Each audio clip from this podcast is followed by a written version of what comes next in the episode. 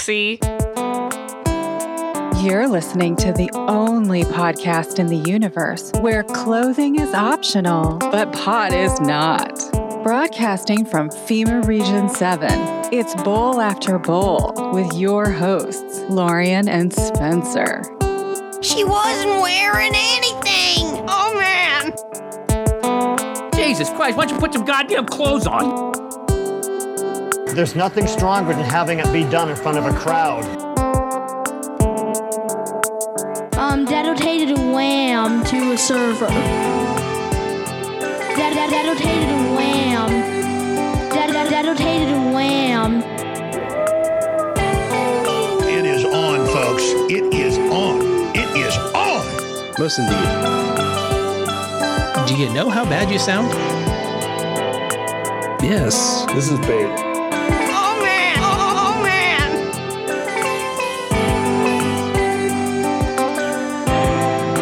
Oh, yeah. Fully aware, but just don't care. I'm coming to you again from the East Coast Garage Loft. Way over there in Massachusetts. I'm Sir Spencer, Wolf of Kansas City. And I'm Dame DeLorean. And uh, checking the calendar, it is August 22nd, 2023.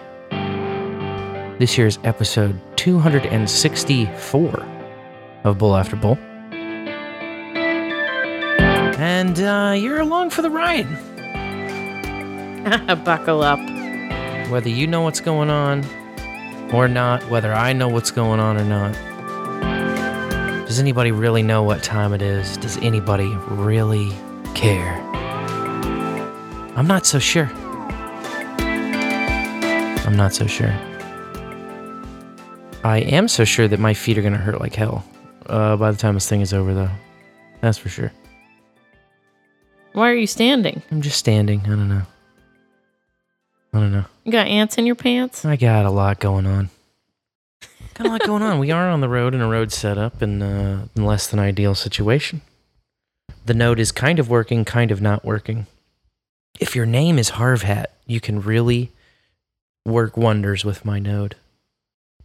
It's true. Uh, other than that, though, I'm not so sure what is coming through and what is not coming through. Um, what I have done for right now is I've just set the uh, value tag mostly to Alby for my share, except for a 1% split to the node for monitoring purposes, so that, you know, and just in case the helipad wants to come through and the chat wants to come through and the goddamn thing wants to work, it can. But then uh, on the boosts that it doesn't work, I'm not giving away the farm on uh, on your boosts. Yeah. Gotta receive those sats, the value payments coming Yes. in. I just don't. Uh, I don't want to value block you bowlers out there. That's the logic behind the uh, move there. Should we talk about the last end of show miracle now or wait till a later segment? Uh, it's on my notes. It's on my notes for the shit stain. Okay. Uh, because we had a lot to recap. We've been very busy We've been a lot of places. since we last spoke last Tuesday. Um, time is, you know, if you really want to talk about the significance of the passage of time, boy, it's really been significant. And I'm- passing. I'm so discombobulated. Reality is really uh playing all kinds of tricks on me now. Same. I almost feel, you know, like since I'm standing in the same spot as we were last Tuesday, it feels like uh, the same day almost Yeah. as last Tuesday all of a sudden. It's a bit weird. I'm not going to lie to you. Let's Road see. life. Uh, since we last spoke, we've been to the world's greatest arcade. We've been to two theme parks. We've been to like five thrift stores and six antique shops and uh, two different hotels and uh, all kinds of stuff. Where do we even start? Great recap. I suppose, well, that's all. Moving right along. Moving right along. I suppose we should start at uh, Fun Spot. Well, before that, I just want to say last week on Wednesday, we accidentally found ourselves at a wonderful little beach and we had a great time. we were looking for a rooftop carrier for the car and decided to just willy nilly drive down to a spot on the Cape without calling to see if they had any. And of course, they didn't.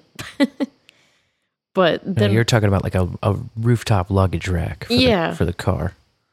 yeah. And yeah, they didn't have any.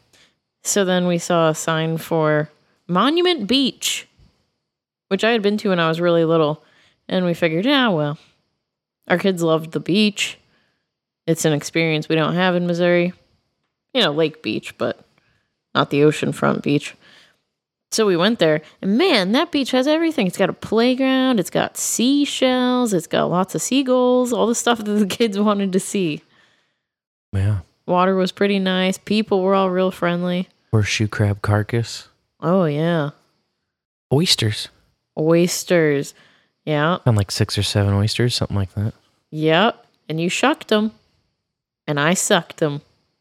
And the kids tried oyster too, Yeah. because we got enough. It was a, a very bountiful beach, my friends. No doubt. They were taste tasty oysters, also. They were they were great. They were fresh. We didn't get any kind of weird uh, nerve poisoning or anything. yeah, we're still here. It's crazy. The 72 hours have passed. uh, but that was kind of a take it easy day because we had to recuperate from the last bowl. The Doing- time change is horrible. Doing these things from Eastern time zone is just awful. it's so late. I don't know how Nick the Rat does it. It's so late. The start it feels late. The everything it's just late.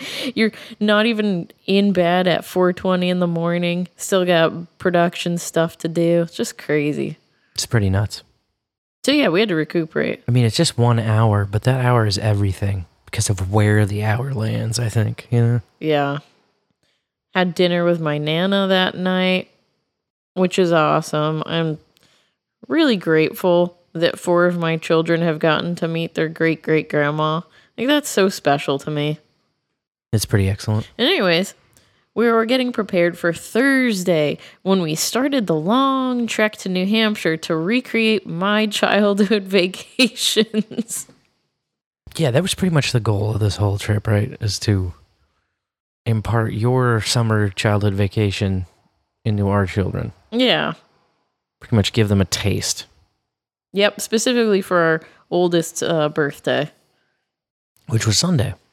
Mm-hmm. And we started the whole thing off uh, stopping at Fun Spot on the way. And now here I am at Fun Spot, busting my ass. And you really busted your ass. We busted some ass. You hit a jackpot within 33 minutes of being there. Not even. Yeah.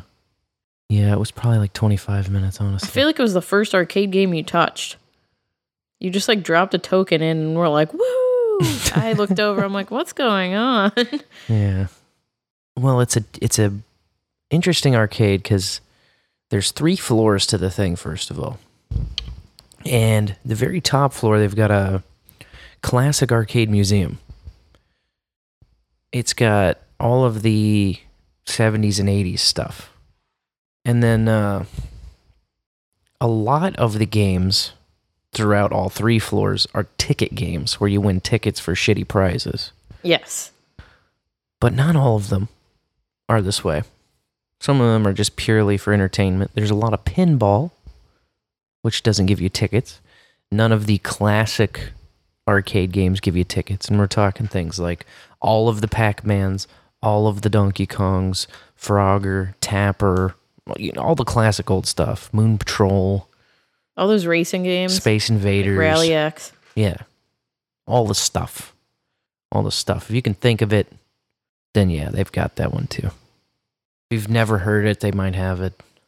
Yeah, like that one cabinet they had where they only made three to five of them. It was like a demo game called Mystic Forest or something along those lines. It was all uh, boxed up in like a glass display case. They Yeah. didn't let you play it. There were a few like that. They were just museum pieces essentially. crazy. But it's actually kind of mind blowing the amount of games you can play that are in full working order that are from that era. Yeah. They These are- always have the Hercules pinball in working order.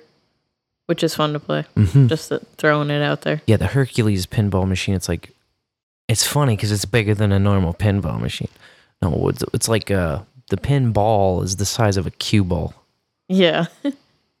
that you'd play billiards with. Oh, it's just a huge table. That's the gimmick. It's like the whole thing's big. Um, that was grand.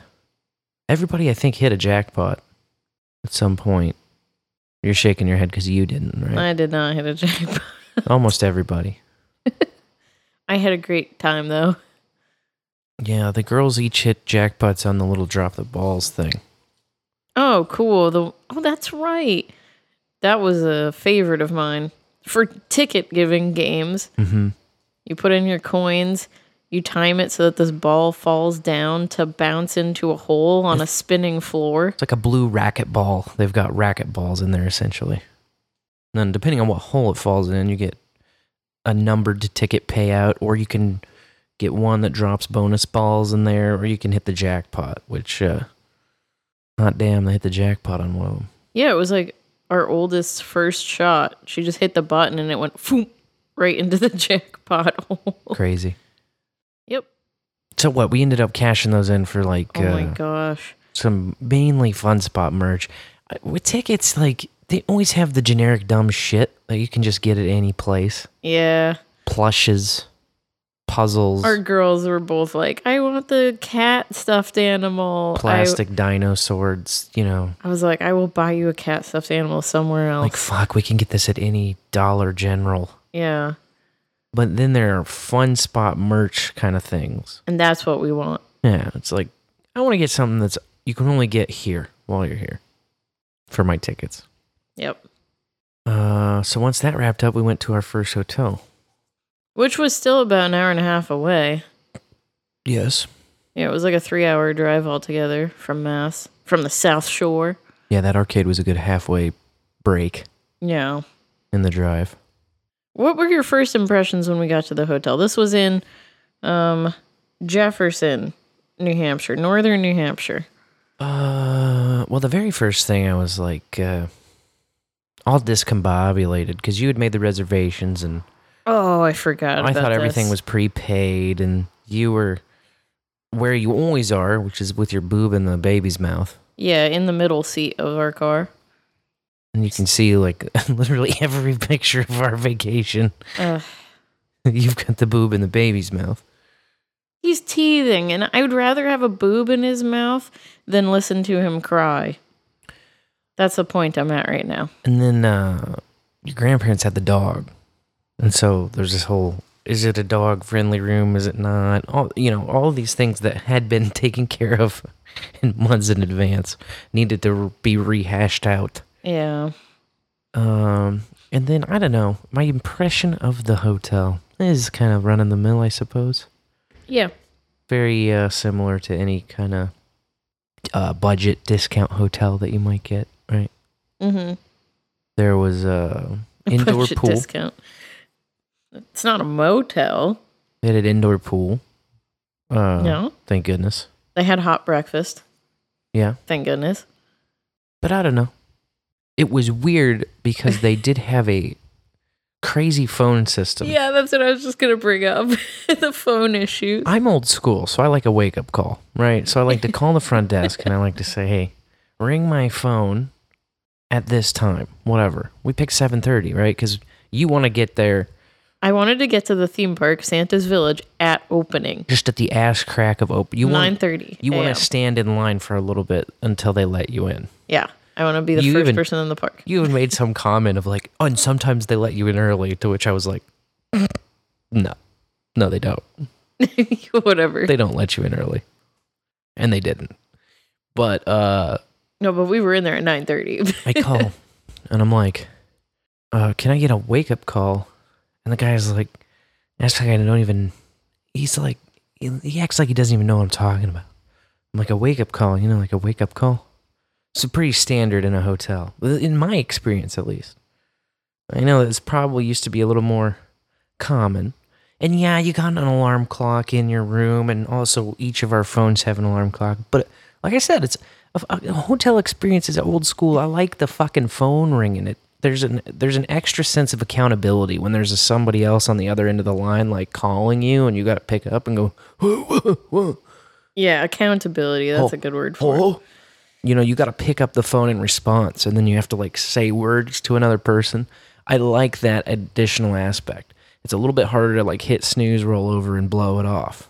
Definitely. and then once you have to do that mental talk to somebody even something simple of like oh yeah thank you and hang up your brain is going right? Or at least mine does. That's just how my brain works. So he writes it down. He's like "Uh, but but what time you know so he's like 7:30 a.m. no wake up call the next morning but the phone did ring a few different times and so I'm like answering it hello and I get people like asking me weird hotel questions this one guy's like yeah I'm in room 202 and uh I want to extend my stay. I just got this room last night. I want to try and stay in the same room. Is that possible? And I was like, I have no idea. This is room 205. so I was like, you know, you, you just dial zero to get the front desk. And he's like, oh, I dialed zero. And this is where it came to. And I was like, oh, that's very weird. Sorry. And it kept happening. It kept happening. And then I just like ran out of patience with it. Like, I'm not the switchboard operator. So I pick up and hang up, pick up and hang up. I just eventually pulled the plug out, which I should have done pretty early on, but I just pulled the plug out of the back of the phone. None of this, by the way, is the wake up call. right. All of this is happening after the wake up call. Luckily, I think you had like three alarms set, Yeah. but it didn't even matter because you were up before the sun I couldn't sleep. like a small child it was just like December 24th. being three years old on Christmas morning. I couldn't sleep. I just kept waking up. I would sleep for like 20 minutes and then be wide awake, and 20 minutes and be wide awake. Finally, at 5:30 in the morning, I just said, "Fuck it, I'm up. I'm just not doing this anymore." Because sometimes it's more painful to go back to sleep and have to wake up again. And my mind was awake, so I went and took a shower to wake up my body and uh, got things ready, organized the suitcase, went and got some coffee, uh, came back. Yeah, just all sorts of. I was all over the place. For me, that was really the moment where I realized like how jacked you were about this entire thing. Specifically, Santa's Village. because for me i i was like all right all right it's a key theme park you go to when you're a kid growing up like all right you know like it's fun for nostalgia reasons but how cool how awesome how unique can it really be? Like are we really jumping up and down? Uh what's going on? Yeah, and I understand it's a holiday theme park, but we had watched a documentary at one point in time, you and I, about uh, f- men who play Santa Claus, you know, for all sorts of different places. And in this documentary, it talked about how holiday themed theme parks don't do very well. They don't really stand the test of time. But Santa's Village in New Hampshire has. It's been there for 70 years. So there's got to be something that makes it special. And I knew that no amount of telling you how awesome it was or how much I loved it and all the things I remember that made it exciting and fun to me as a kid would do it for you until you saw it yourself yeah you're right about that and experienced it. You're right about that. It ended up being pretty sick. Now, we anticipated pretty much being washed out of most of it. The weather forecast was dog shit. Oh yeah, it, It was, was supposed, supposed to be to- thunderstorms. It was supposed to be starting to rain within the first half hour of the uh, park opening.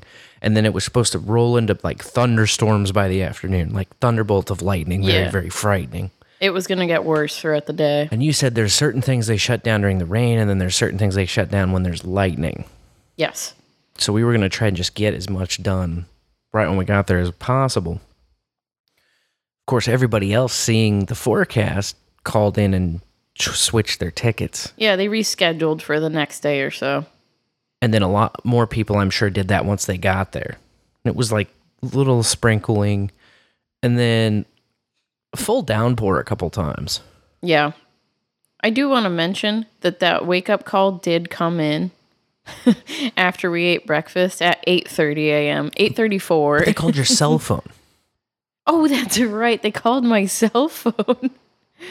Yeah, and it was. It, I just got the feeling that whoever came in for their morning shift at the front desk saw a note that said like "wake up call to room 205," and they were like, "Oh shit! I guess this maybe didn't happen since the sticky note is still here."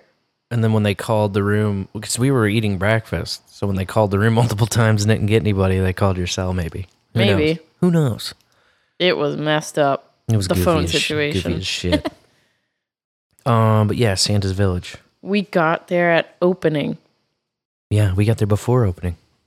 Yeah, but only you know, by the time we got our bags packed, sweatshirts on, prepared for the wind and cold, and then got to the line, it was maybe 10 minutes before opening. Something like that. Yeah. And they had some elves and Princess of the Lollipop Forest looking girl from uh, Candyland singing and dancing. And they measured, you know, not measured. Yeah, I guess measured the kids up front with a big candy cane ruler and gave them colored bracelets, which designated what rides they could or could not ride with or without an adult. That part was pretty nice, actually. I like that because it uh, it just gave you the full idea up front of like what zone your kid is, so you don't have to measure them for every ride. You know, Yeah, that was awesome. like we got a blue and a yellow here. Yeah. And then poor John in the red. John, Toddler rides mm, only. he's two. You know, he can't He's ride two. much. he's old enough to understand and see the rides and comprehend what they are and want to go on them, Oh, but not old enough to go on any of them. just not tall enough. Yeah. Or at least any with any kind of height requirement whatsoever. yeah. You know, there was still plenty of stuff for him to do though. That that part was cool. Yeah. The little mixie ride, pixie mixer, whatever they called it. Yeah, they had tons of toddler rides Yeah. because it's Santa's village. Mm-hmm. So it's geared towards younger kids. But really, anyone who's a child at heart can have fun there. First thing that we did was this Elf University, right, where you get a punch card with a Christmas tree layout of the alphabet.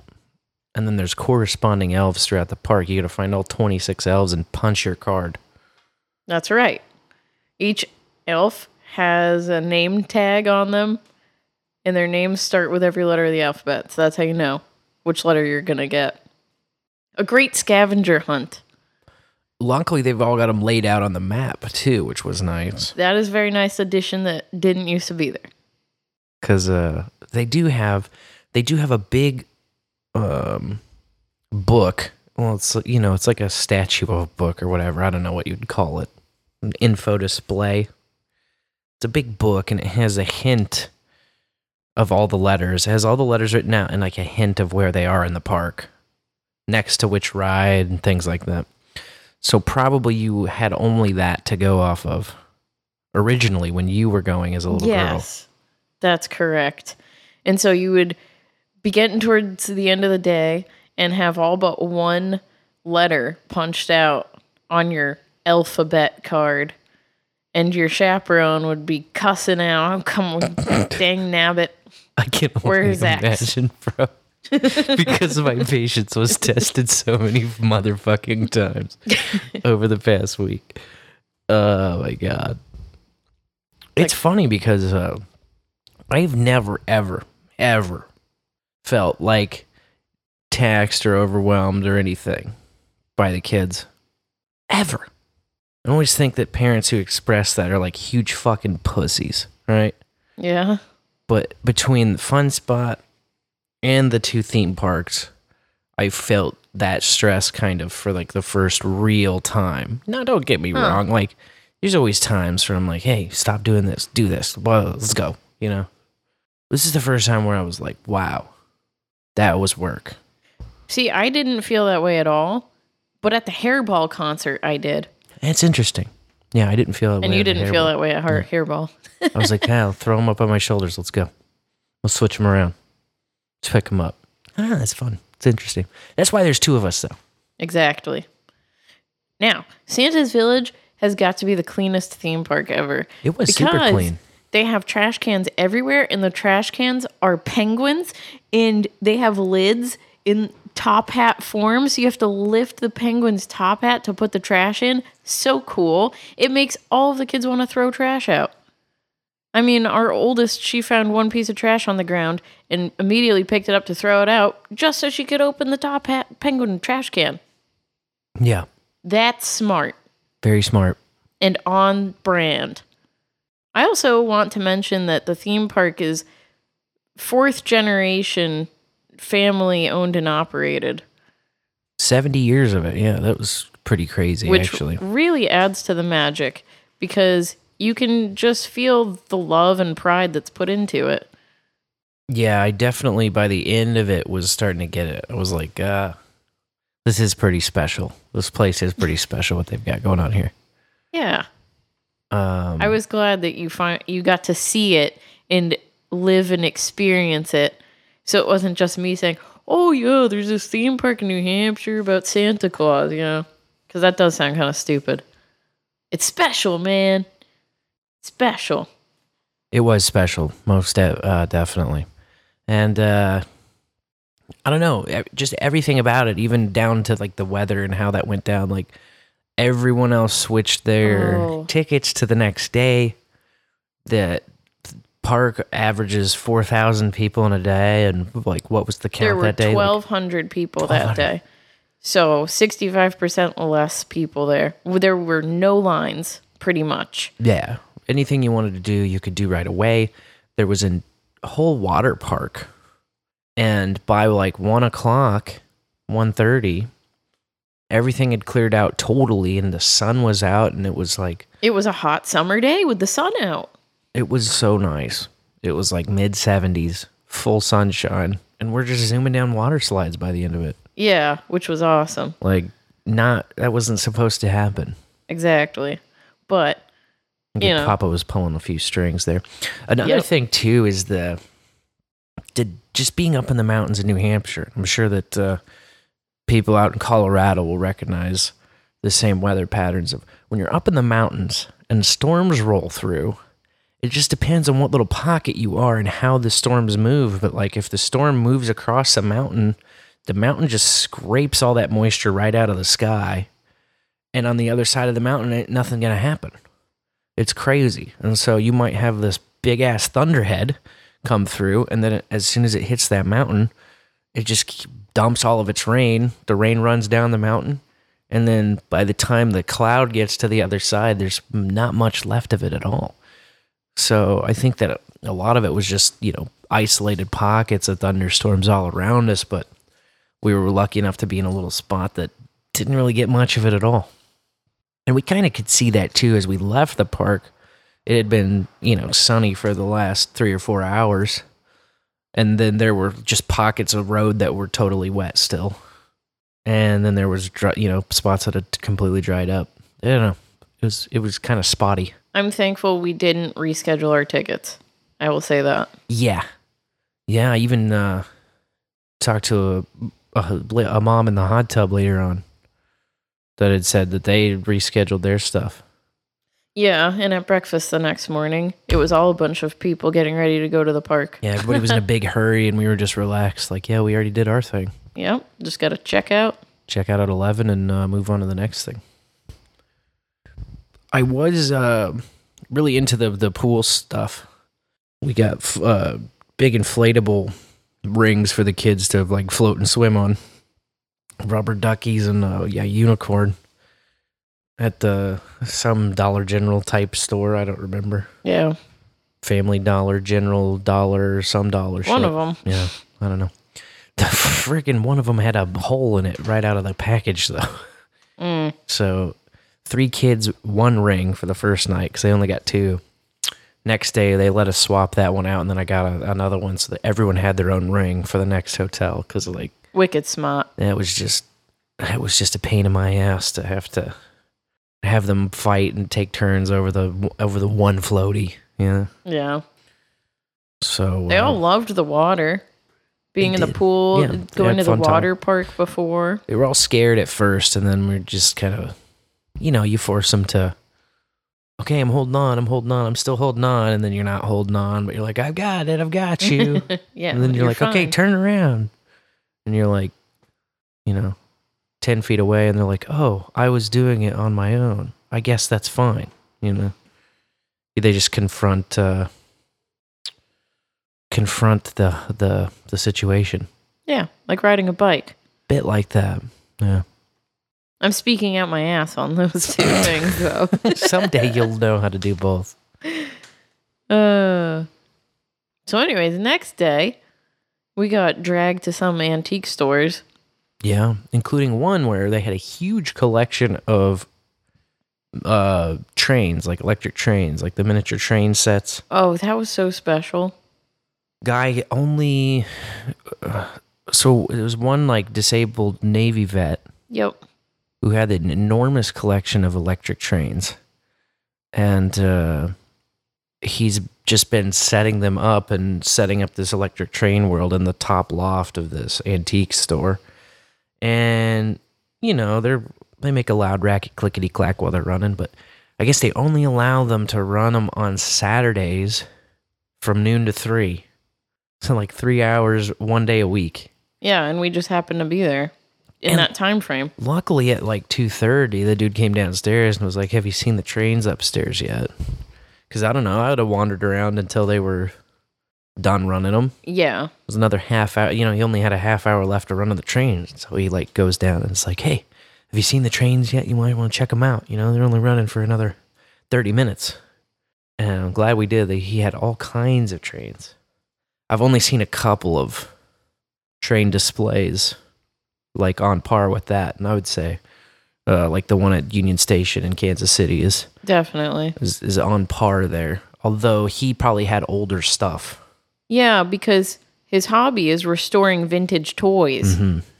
So a lot of the even train cars in there, there was one that was carrying tropical fish and it was lit inside and had a screen that was circling around so it looked like the fish were swimming and there was another one with turtles like that.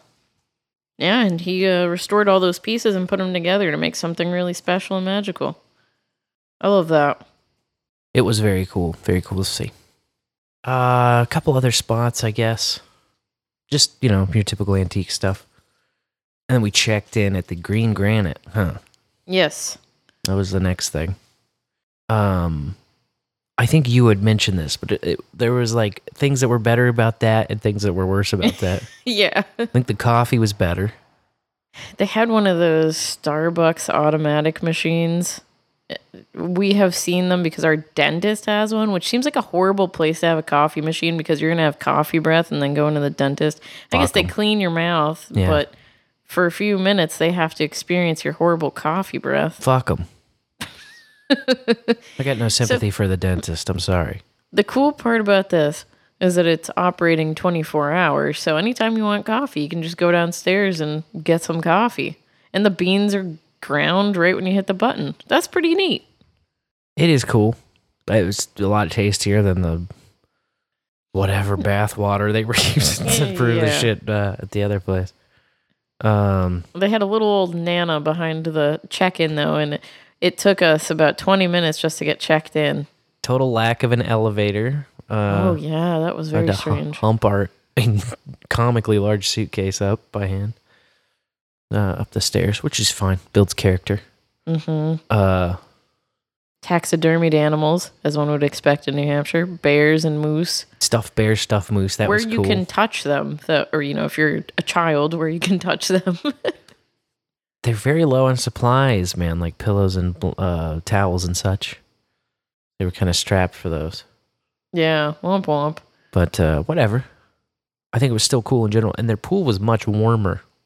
Not from the pee, but from like if you felt the jets coming into the pool, or like you could tell that it had their hot water heater going right in there somehow. So And they had an outdoor pool. they did also have an outdoor pool, which was frigid as shit. Yeah. Uh, the town I grew up in had just only an outdoor pool, so I had we did the summer swimming program since I was like eight. So every year, every summer, and it always used to be the coldest shit because it would start when school stopped, which was in May. You know, so you're getting into water that would just turn your friggin' lips blue right away. Like early morning practice, like seven thirty or something. Yeah. Jumping in the pool, it's cold as shit. Reminded me of that a lot. No thanks. When you like get in and in like 45 seconds you can't feel your feet. it's just so cold. Uh, but luckily we didn't swim that long there. Uh, the second park. The second park was We went on Rayla's sixth birthday mhm, to Storyland. Storyland. That was Which the claim- birthday day. Yeah, Storyland claims to be the best amusement park in New England. It reminds me a little bit of the world's greatest coffee bit in uh, Elf. You know, it's like we put a sign on here saying we're the best. Because we can. Uh, the best. eh, eh. Definitely not. I mean, It was unfortunate that Santa's Village came first yeah. in that whole uh, way, but I mean that San- just made sense um, on the map. It's the furthest north, and then we're working our way back toward uh, home base here. Yeah. Just made sense. But after you go to Santa's Village and have that sort of a magical time, it's probably going to be hard to live up to. Santa's Village really exceeded your expectations. It did. It did. I could tell because your eyes watered at some point. it impressed me and i kind of got it i was like I can, I can see what you're doing now with this weekend and i appreciate it Yeah. and uh, hopefully our kids will at least one day i mean i'm they had fun but they're not going to get it on a deeper level because they're kids you know Yeah. storyland was a bit cheeseball Well, and Uh, unfortunately, they had so many rides closed. There was a lot of stuff closed. I will say the one thing Storyland had going for it was the train that actually doubled as transportation throughout the park. So there was like a stop by the exit gate, a stop in the center of the park, and a stop at, all the way back into the back of the park. So uh, Santa's Village had a train that you just rode around in a circle, and then you know you got off at the same place you got on, and it's fun, and it's nice to just sit on your ass and have a little ride that everyone can ride, even the baby. yeah. But it wasn't really a practical ride for any sense. So with the train at Storyland, we rode it the whole loop, you know, and stopped at all three stops, and then got off where we got on. But then we used it later in the day to actually get to different places in the park, which was nice. Definitely. There have been some serious budget cuts at Storyland, I believe, Seems like it. because the pirate ride cut in half. But You're like telling me all these things they used to do. Like, oh, they used to X, Y, Z. I was telling you how lame things were as we were going around, and you could see visibly that they were lame. But I was like, you know how lame this is? Let me tell you about the 90s. Um, but there's a pretty, the baby could do almost everything at Storyland. Pirate ride, John, because you're just riding a boat around. Uh, Cinderella's carriage, we didn't even do that. The pumpkin carriage takes you up to Cinderella's castle or back down. So thrilling, not. The baby could ride that. Safari ride. Uh oh, this is really where my upset. qualms really You were upset came in because they had a classic safari ride, which I'm sure still exists at major million dollar budget theme parks. Uh, but they decided that they had to get rid of the uh, tribal animatronics, for lack of better terms, that made you feel like you were in Africa, and replace them with dinosaurs.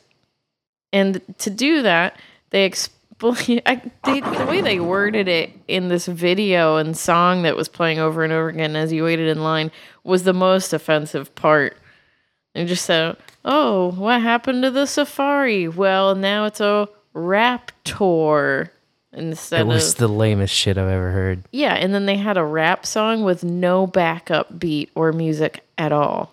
It was just a guy doing a shitty gopher voice. And it was like the late 70s type of like boomer rap, you know? I can give you a taste. My name is a gopher and I'm here to say you're at a park in the USA. That kind of shit. You're going on a rap tour, a rap tour, a, ru- a, ru- a, ru- a, ru- a rap tour, a rap tour. Yeah. I said, this is more offensive than the spear chucker animatronics, Oh, okay? God. Maybe It was. to you, it certainly was.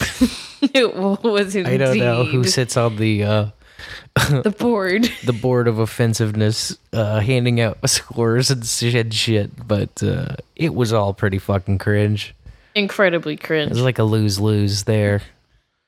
The Raptor versus the African Safari. I don't know. Yeah, where you gotta shoot a hippo that pops out of the river and stuff. The classic tropes of an African safari sure. ride. Yeah, oh, yeah. You know, Monkeys going through mail. Bongo Bongo Land or whatever. Yeah. yeah. Americana, my man. Oh Jesus. No more. Um so all these rides are for babies at Storyland. Um we went on the Polar Express. Oh, I do want to mention about Santa's Village. They're getting rid of the classic Rudolph roller coaster. So it was important to me. I had no idea until about a month ago that this was being done away with uh, in September. So it was important to me that my kids got to see it and ride it before it was gone. All my kids except for Jonathan, Yeah. unfortunately. Um, but the girls really enjoyed that, and I think that's a great kids roller coaster. It is pretty great, and you do two loops on it, which isn't typical for coasters. It's thrilling enough. Now at Storyland they have the Polar Express, not thrilling at all. It just has sharp turns.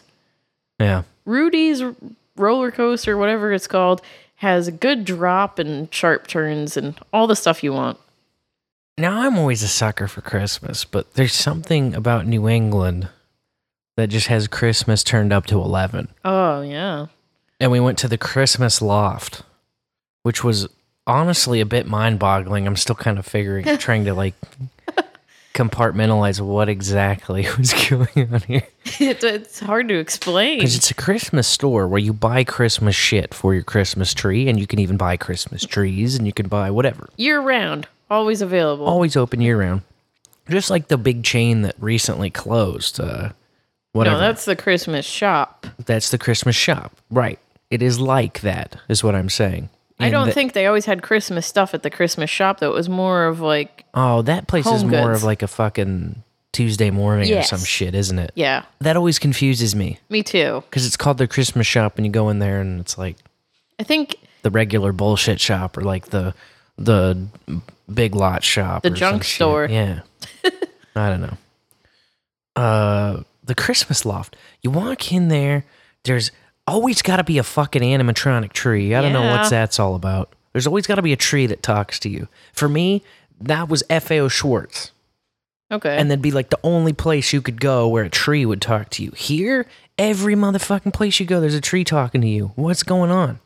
Animatronics are cool as fuck. Tree like opens its eyes and goes, "Hey, and welcome to the place you're at now. Of course, its name is Stumpy. My name's Stumpy." I'm like, "Oh, Stumpy, you look different from the last Stumpy I interacted with, who was also an animatronic tree. Uh, also, you're not a stump. Thank God, you're a tree, right? yeah. Uh, whatever. It's like a it's a it's a serious trope out here. Mm-hmm. So you had the tree and the reindeer talking to you. No, it was a mo- a cow Oh, it was a fucking cow. with a Santa hat on. You walk in and you're in this like weird half size village where like it's not a life size replica of a village, but it's like half size. Uh huh. So like the doorways kind of come up to your chest. Yeah, they're kid sized. There's a bunch of little statues around of people doing Christmas things, but they are like they look like they've been made in the 40s or 50s. They're And like they probably were. way thrown back, Yeah, and some are missing fingers and such. busted up.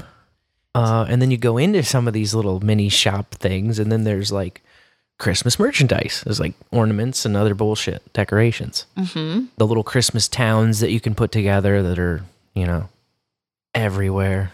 They got those. But they're gonna have every piece to them, and they had Halloween towns too. It was pretty strange. We saw that in record time and then went to eat. That was nice. Yeah, I just had to show it to you. I spent so much time hungry and then so much time too full. that was like that was like my roller coaster ride over this past weekend. yeah, that makes sense. I feel that.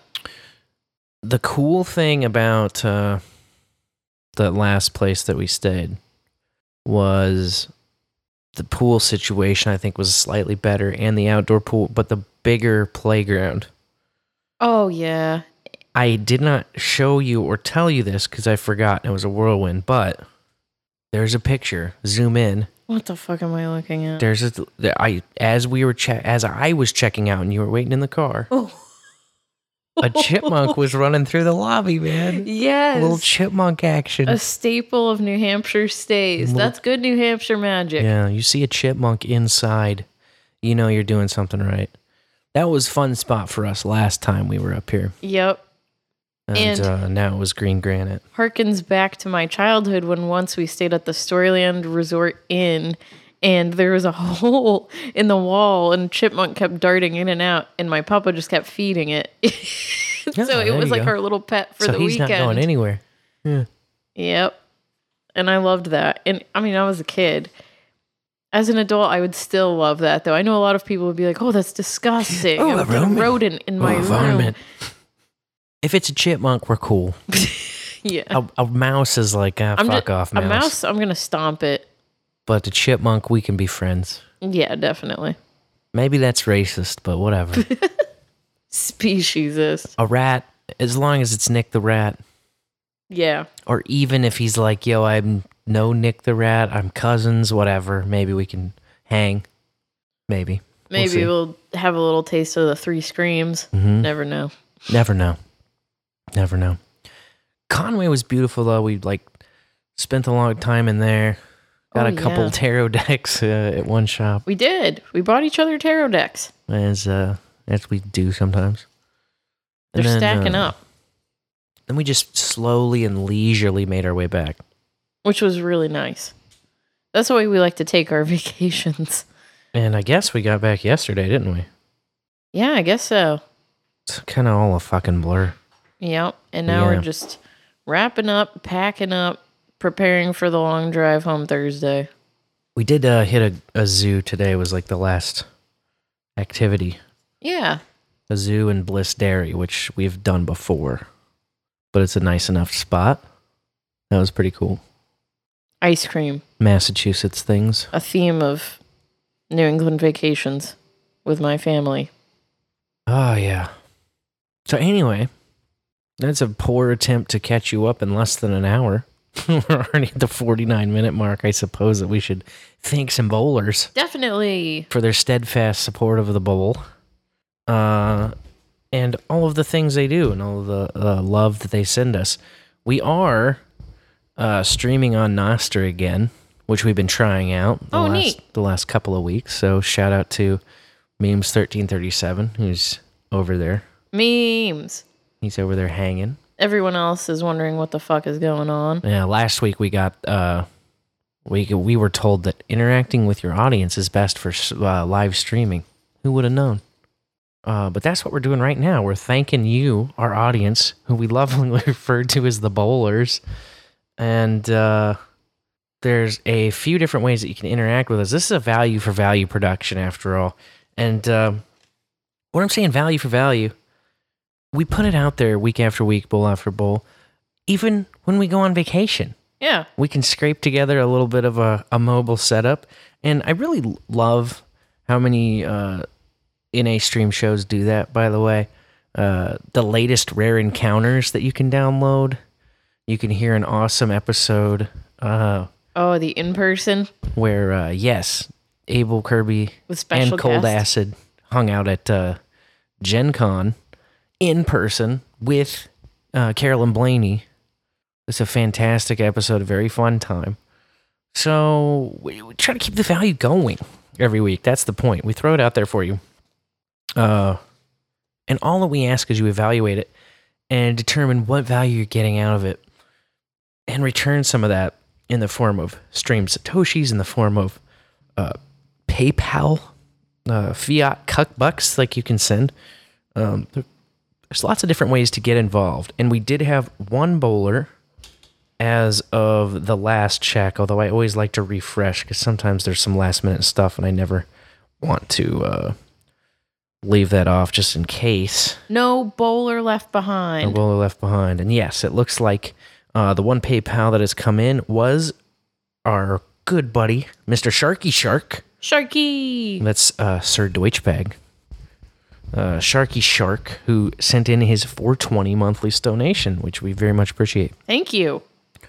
And uh, if you want to join in on that action, there's a donate button at the bottom of all of the bowlafterbowl.com pages. So anywhere you happen to be on bowlafterbowl.com, just scroll to the very bottom. It's in there in the footer. Uh, but most of our bowlers like to get in with this uh, newfangled shit. We call it uh, streaming sats or boostagrams. And there's a nice little song that we like to play as we roll into the boostagram donations. It goes like this. I'm gonna do some stats. I've got 40,000 in my wallet. I'm, I'm, I'm boosting value contribution. This is fucking awesome. Yeah, yeah, yeah. Super awesome. Uh, and this week in particular, it's been a rough ride, a fun ride, a goofy ride. What can I say about it? Uh, the node has been misbehaving on and off. I'll talk a little bit more about that a little bit later. But usually I open up my helipad and I scroll back to the six days ago Harv Hat boost, which he hits us every time we fade out. And last week was no exception. 1420 sats from Harv Hat. Thank you. Uh, this time from the podcast index. Very nice. He's always switching it up. Where do it, where will it come from? We don't really know. We just know that it will arrive. So uh, we appreciate that, Harv Hat. Uh, we did have 3333 come in next from Dame Trail Chicken. Oh, Buck Buck. Buck Buck indeed. And she said, uh, Bolt and a chicken emoji, Jason Red Ranger boost. Yeah. Do do do do do do do do do do. that was a cool thing you found for the kids at an antique store. Oh yeah, the little uh, You've talked about it in the bowl before. LCD handheld game. Yeah, the Power Rangers game. It's like that crystal LCD display. Uh, Power Ranger game. And a Spider Man one. The Spider Man one that I've never seen before, but the Power Rangers one I used to have. So now they have both of those. They're jamming on it. Spoiled ass kids. Uh, random number play. Uh, random number in play. 3333 yet again. Whoa. This one coming from Chad F. Thanks, Chad F. buddy Chad Farrow. He's also using Fountain. He says, You guys were about 20 minutes from me when you were in PA. I haven't been to uh, Mikey's since I was a teenager, and it was a cool hearing you guys talk about it on the show. It was cool going there. Yeah, that was a great time. A great grand time. Uh, another great grand time coming in from Trail Chicken 2222 this time. Little row of ducks there. Also from Fountain. She says, digging the synthwave intro. Break out the Wayfarers. Hey. She's got uh, some sunglass emoji there. Beauty. 100 sats from user random string of numbers out of Fountain. Appreciate you. I see you. Uh, speaking of Fountain, we hit the top 10 charts again, Crazy. which I was unexpected. It was unexpected. I even like pulled up the charts immediately and I didn't. We were like 20 17 something. or something. I don't know. But for the magic moment where they captured, I think, I guess we were seventh. So good job, us. Wow. Good job, Lorian. Thanks. Good job to you, Sir Spencer. Good job, bowlers. Yeah, good job, bowlers. Keeping us relevant in Fountain. We love you for Even that. on the road. Even on the road. Even on the road. Uh 333 coming out of Curiocaster from Baron of Rotterdam. Appreciate that. And then right Thank you. after that, 18,881 sats from the same Baron of Rotterdam, Whoa. also out of Curiocaster. Uh, he says, In the bowl, love your show. Oh, thanks, Baron. Well, we love you, sir. Baron of Rotterdam. Appreciate you. Uh, next up, our good friend, the Dirty Jersey Whore, coming in 19,760 sats. All right. He is coming in from Fountain and he says, pre boosting like a maniac, y'all be good. Well, we, uh, we are over here being good. Thanks, DJW. We am a good boy. uh, Booley Steed's next, 3333. Bowley Steed. Boosty Steed. Busty Steed? She says, close your eyes. Let the sound take you away. Hey. And she's got a little bowling uh bowling emoji there. Very nice. Thank you, Booley. Uh, also 3333, also from Booley, also from Fountain. She just hit us again. Uh, live music into where it will go. ZZZ. I think she fell asleep. That's all right. Soothing sleep. We have very soothing voices. Let uh, sleep come and take you. Yeah, we've been told uh, that the voices soothe. They have some of the most soothing voices I've ever heard in podcasting. Super soothing. Facts. Facts. Uh, 4269 sats from who else? Harv Hat. That's what he does when he sees that live item tag light up. And uh, we send the Podping about it. You may get a alert if you subscribe to us in Podverse, Alert. for Alert. instance. I think that works in Castamatic too. I think it works in uh, a couple others, but you know, I'm not. Listing. I'm so behind on knowing what the fuck is going on. I can barely keep my shoes tied. 3333. That's coming in next from, again, your uh, Bowley steed. Bowley, bowley. Yours truly, truly Bowley. Out of uh, Fountain again. Bowling pin emoji, puff of smoke, alien. Fantastic combo. Nice. There's the AALMAO. A LMAO. Uh, oh, there's a little pew action coming into your node. My helipad. Uh, 420 sats from Harv Hat. That's out of CurioCaster. Uh, Harv Hat's boosts were coming into my node. My node wasn't receiving some of the others. So if you didn't see your stuff in the chat, I'm sorry. I don't know what's going on. I flipped the value tags around. So even if my node fails, I still should get most of it. To your But, Alby uh, wallet. Yeah, I've I've added the Alby wallet in, and then I just kept my personal node in there as like a monitoring split, just in case the things worked. But it's not relying on that to work, you know. Yeah, I love this workaround. It's uh, best I can do under the circumstances and the time.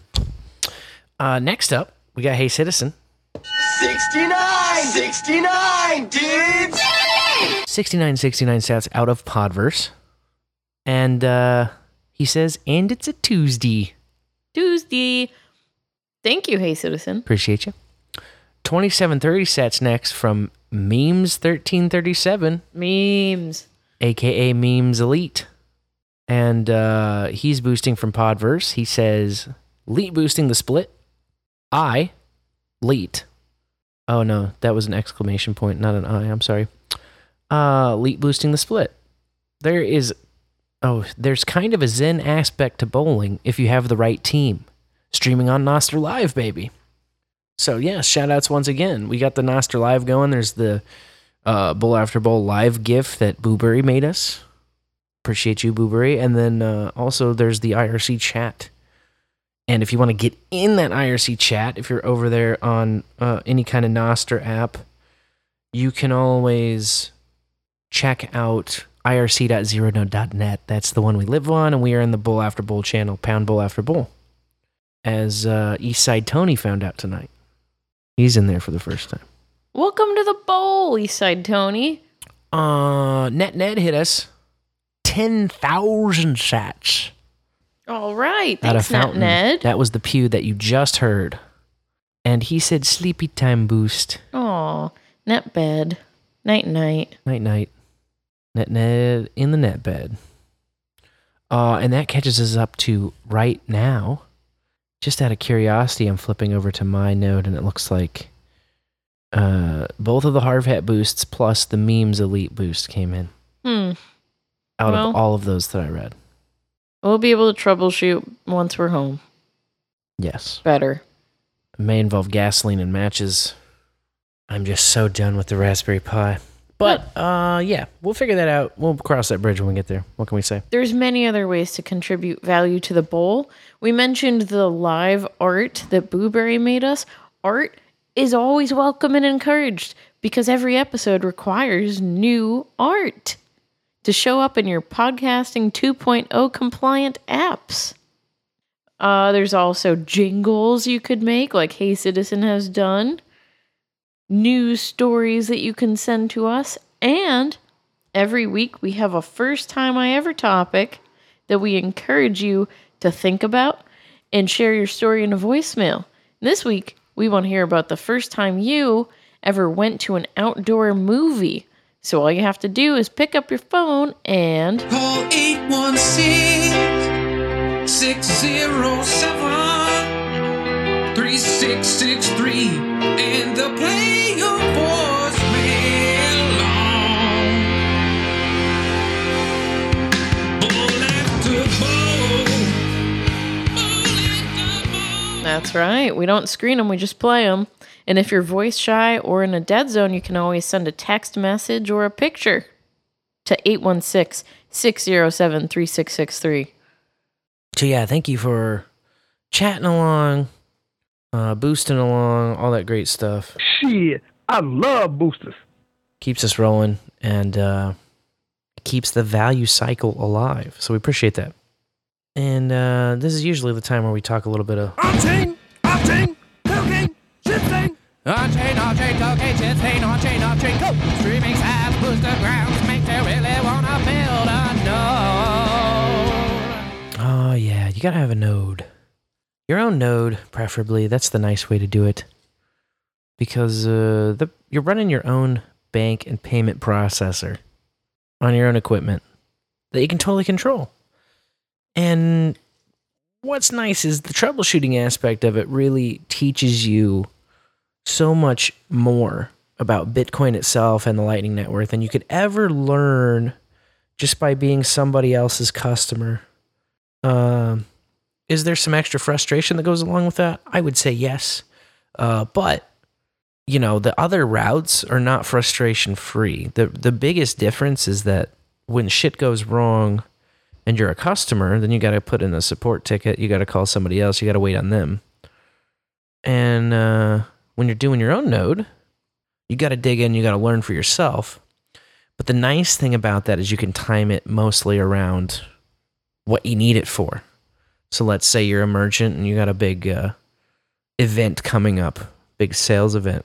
You can make sure you have all that inbound liquidity that you need beforehand so that when the time comes, you uh, can receive the sats that you need to receive when you're selling shit. Or maybe you're a podcaster and you get your channels uh, all working and rocking. And then you can wait until like the day after your show to go in and uh, do some troubleshooting and fixing and, of things. Uh, if you're just somebody else's customer, then you don't know when the thing's going to be down and when they're doing service on it. It might be at an inconvenient time for you. Not so sure. Anyway, just little things here and there. Uh, but I think personally, the biggest, the biggest pro of it, besides being you know fully sovereign and in control of the thing, is that you do learn so much more than just being a kind of a passive participant. You're not a product. You're in control. You're in control of your own money. What's better than that? Uh, as far as my own node, uh, big shouts to Harv Hat for somehow magically reawakening my node. At the very end of last show, we just heard like a uh, bowling pin crash, and it was the node waking up from the dead. Crazily, like I'm not really sure how. Right at the end of the show. Right at the end. Right at the end. How did he do it? I'm not sure. Uh, but it turns out my node just really loves the Harv Hat boosts. In fact, tonight, uh, his boosts are the only ones that have come through without fail. Uh, him and Memes Elite, I should say. Everybody else, I don't know. I don't know. They're in limbo or they're wh- wherever they are. What are you going to do? I am not so sure. Being this far away makes it a little tough to uh, really troubleshoot the best. Yeah. And I made the mistake of trying to troubleshoot early on when we were first here, and that just didn't go so well. So rather than make my dad go over and power cycle my node again, I was like, you know what? Let's just fucking let it ride where it's at. It's happy where it's at. Let's just let it ride. It's running incredibly slow. That is one thing I definitely noticed, uh, including the LND side of things. I did get a random DM on Telegram, which is always a humongous red flag, by the way. If you ever get DM'd on Telegram, you should usually just not engage at all. Uh, and I have not replied to this, but I am interested in uh, what was pointed out to me. I'm trying to find this right quick. Uh, Daniel in, dunno. Uh, this might be somebody who's a friend of the bowl, or it might be a rando. I'm not so sure, but I did receive a message that just says node issues. I had an LND issue on my custom built node months ago. I found the errors presented by LND, and no amount of searching was able to help me resolve it. Finally, I tried an LND command. It goes like this: LND dash dash reset dash wallet dash transactions. So it's just a reset wallet transactions flag here, which, uh, according to this DM, forces a rescan of the chain by LND. This ran for a while and resolved my issue, and then follows up with a GitHub link directly to uh, LND's GitHub. Forced in place rescan. The recover methods described above assume a clean state for a node, so it's in a section of how to recover. Uh, but there are times when an existing node may want to manually rescan the chain. We have a command line flag for that. Just start LND and add the following flag reset wallet transactions. According to their GitHub, the reset wallet transactions flag will reset the best synced height of the wallet back to its birthday or Genesis if the birthday isn't known for some older wallets. Just run LND with the flag, unlock it, then the wallet should begin rescanning. An entry resembling the following will show up in the logs once it's complete. LNWL finished rescan for 800 addresses, sync to block blibbity blobbity blue. This is something that I do want to try once we get back. Once I'm there in the same room with the fucking thing, and if I need to turn it off and on again, or recycle, or turn the friggin' SD off and on, whatever I need to do. Um, I just need to be there because I can't touch it from here, too far away. Yeah. Yeah. But uh, this is interesting. Uh, so, and, and this is the thing. I'm not sure. I have not been posting lately in any of the Telegram groups, especially about having any problems. And that's usually when you get unsolicited DMs, is if you're like looking uh, in there to like troubleshoot your shit, and somebody Oh. will try to DM scam you, pretending to be open noms or somebody, and then eventually like uh, getting you to tell them some dumb shit you don't want to tell them Mm. because you're just trying to help. You know, you think there's somebody trying to help, and you're just trying to get things back online. Many people have been scammed the shit out of just talking DMs uh, on Telegram, trying to troubleshoot, and then they, you know, give away their keys or give away some kind of sensitive information that they shouldn't. Um, so that's why I was kind of cautious about this, but I almost the timing of it was on early on Thursday morning, and I had just talked about my woes on the show, and so I- I have to assume that it's somebody who listened and reached out. But uh, at any rate, I appreciate that tip if you do listen, Daniel, and uh, I'm gonna look into this um, flag more. But I'm also interested if anybody else has tried the forced uh, the forced scan here. Um, and again, that flag is reset wallet transactions as an LND command. Uh, if you've seen or heard about this or tried it, let me know. Spencer at bowlafterbowl.com. Thought it was kind of interesting. And uh, I guess that's appropriate to do a little fixing the node, right? Definitely. Because that's. I'm fixing a node where my sights come in to get my treasure traveling where it will go.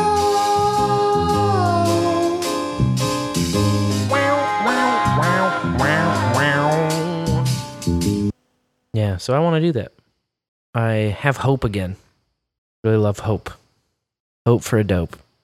Uh, some Bitcoin jazz. You know, we really rarely, rarely talk about price, but there has been a slight dip, which is always something that gets me excited. I really love discounts.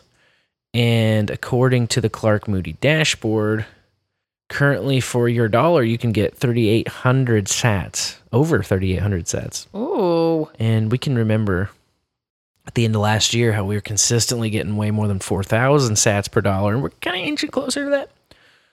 Uh, I like more sats for my dollar, which only happens at lower price points. So while a lot of panic hands run around in circles and the price gets lower, I really love it. It's like the best time.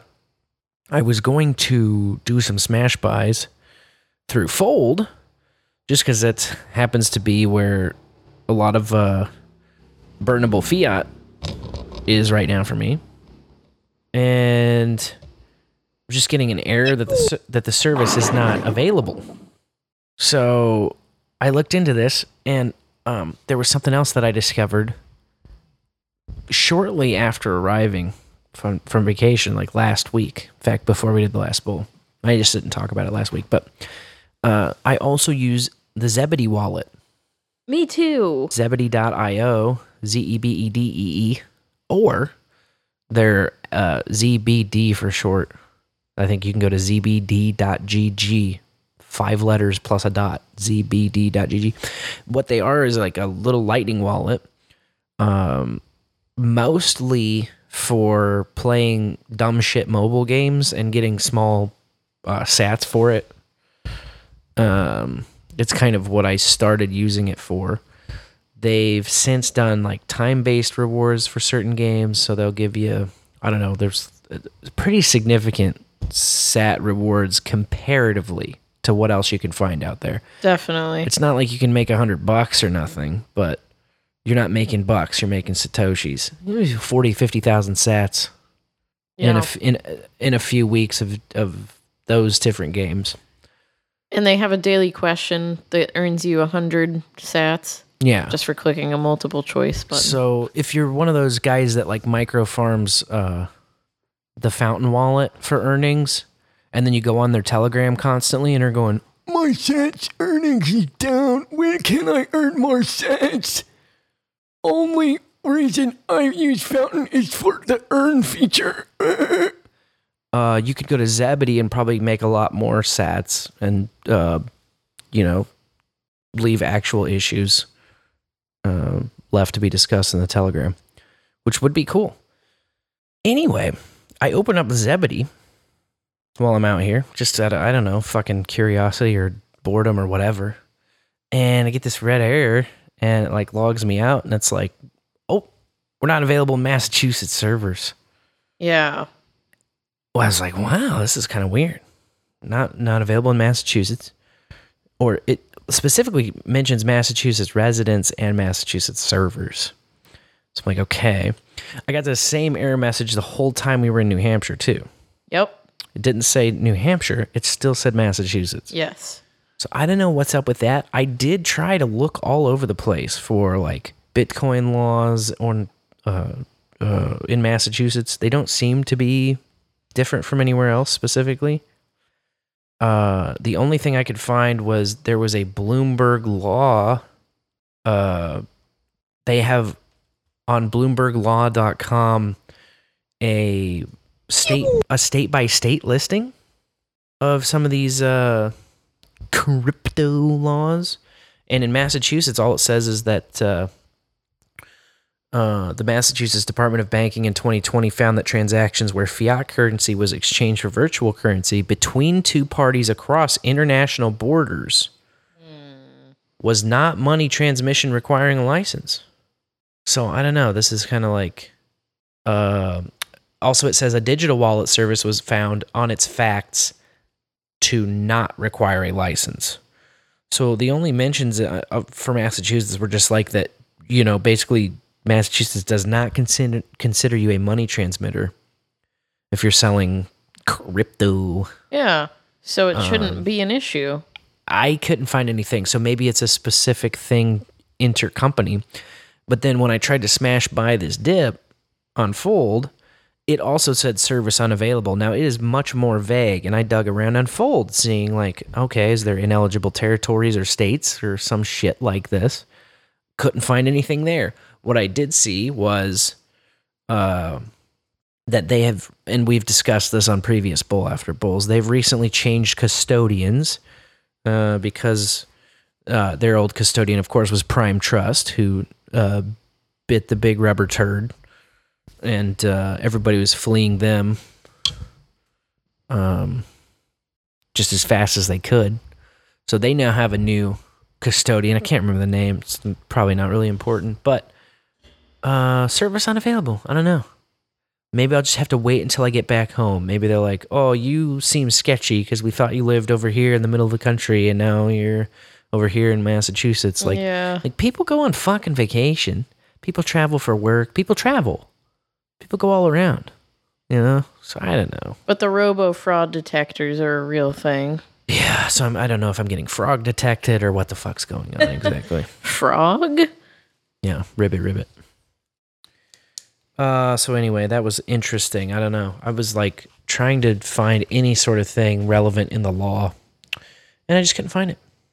Couldn't find anything in the policy of fold support. I was digging all around. Uh, everybody's arguing over what the dip is all about, and I heard. Uh, I heard DH Unplugged, uh, Andrew Horowitz cite the kind of prevailing theory uh, that's being talked about a lot, which is that SpaceX sold all their Bitcoin.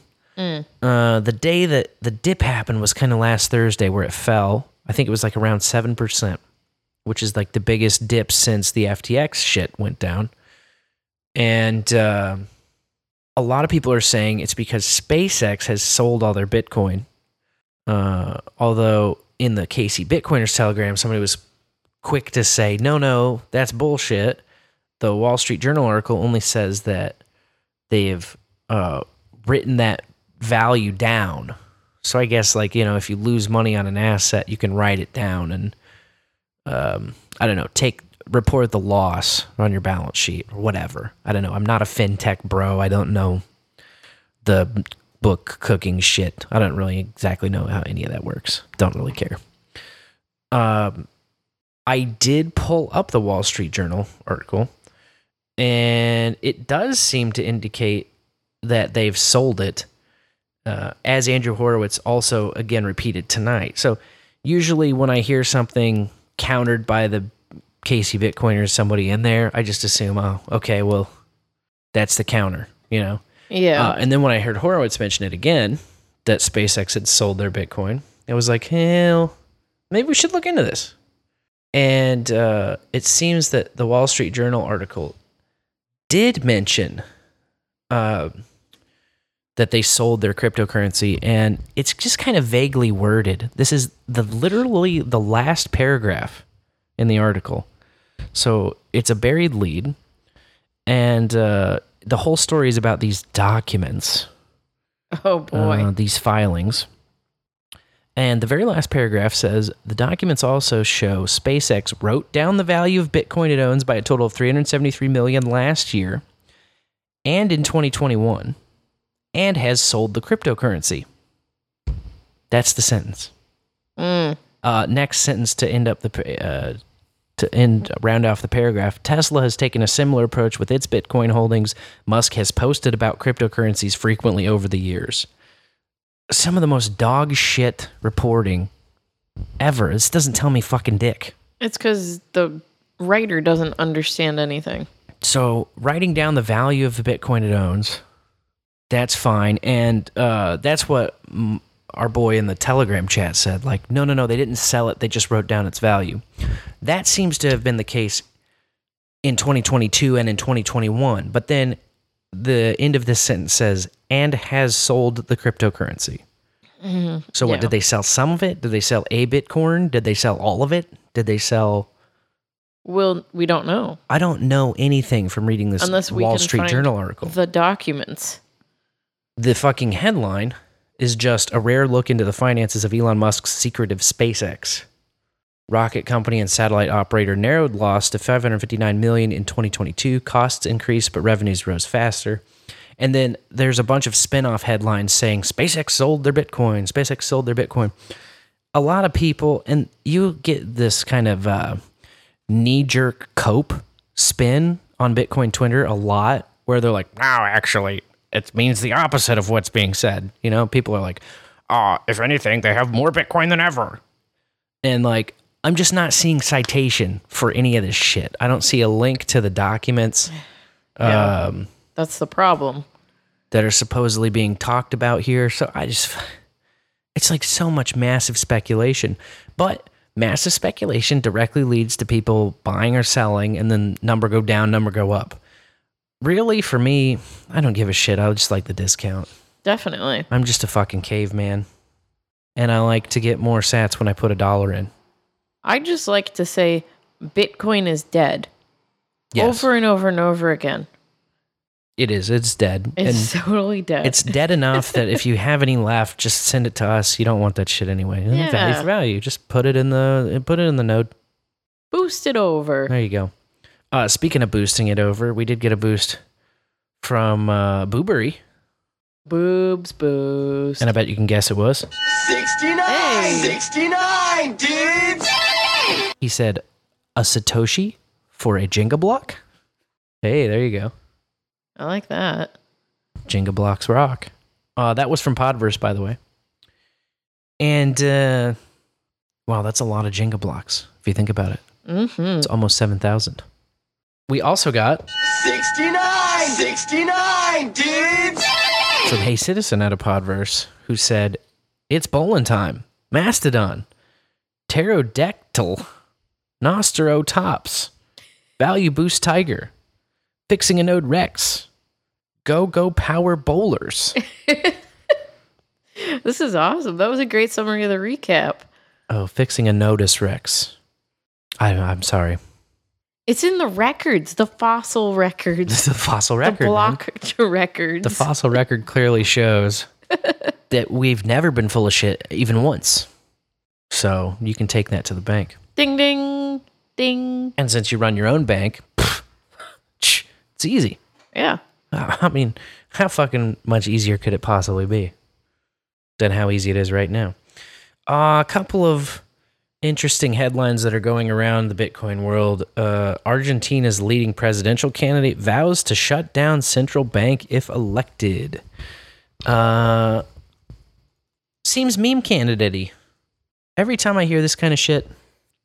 Now, uh, this presidential hopeful, his name's Javier Javier uh, Malay Malay. I don't know.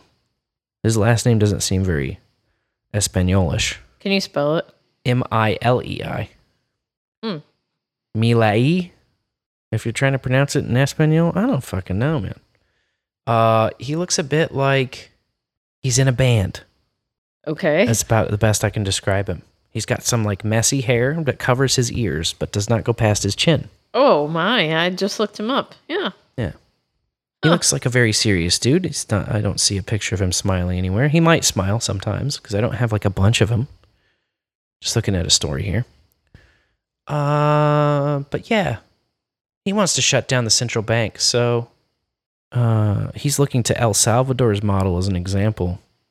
And of course, we know El Salvador has taken a big uh, bullish stance on Bitcoin and has been uh, accumulating a shitload of it and also turning on uh, volcano mines and uh, doing some kind of nationalized mining situation and kind of allowing other uh, other currencies to compete in their economy, which is kind of a cool libertarian approach.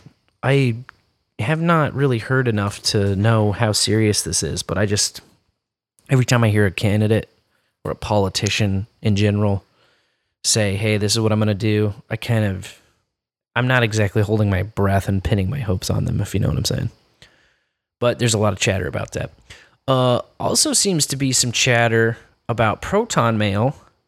And uh, is it fair or unfair? I'm not 100% sure. I think that uh, Forbes just dropped a story about uh, proton mail. And of course, I'm getting flack for using an ad blocker from Forbes. Fuck you. Fuck Forbes. Uh, they dropped a story about how Proton Mail gave uh, the FBI some information, which, uh, you know, is kind of the opposite reason you get a Proton Mail. Yeah. Uh, and Restore Privacy followed up with that uh, drop last week by doing a story. Proton Mail complied with 5,957 data requests in 2022. Are they still secure and private? And it Doesn't kinda- sound that way. Well, it kind of goes through and um, it makes some cases this way and that.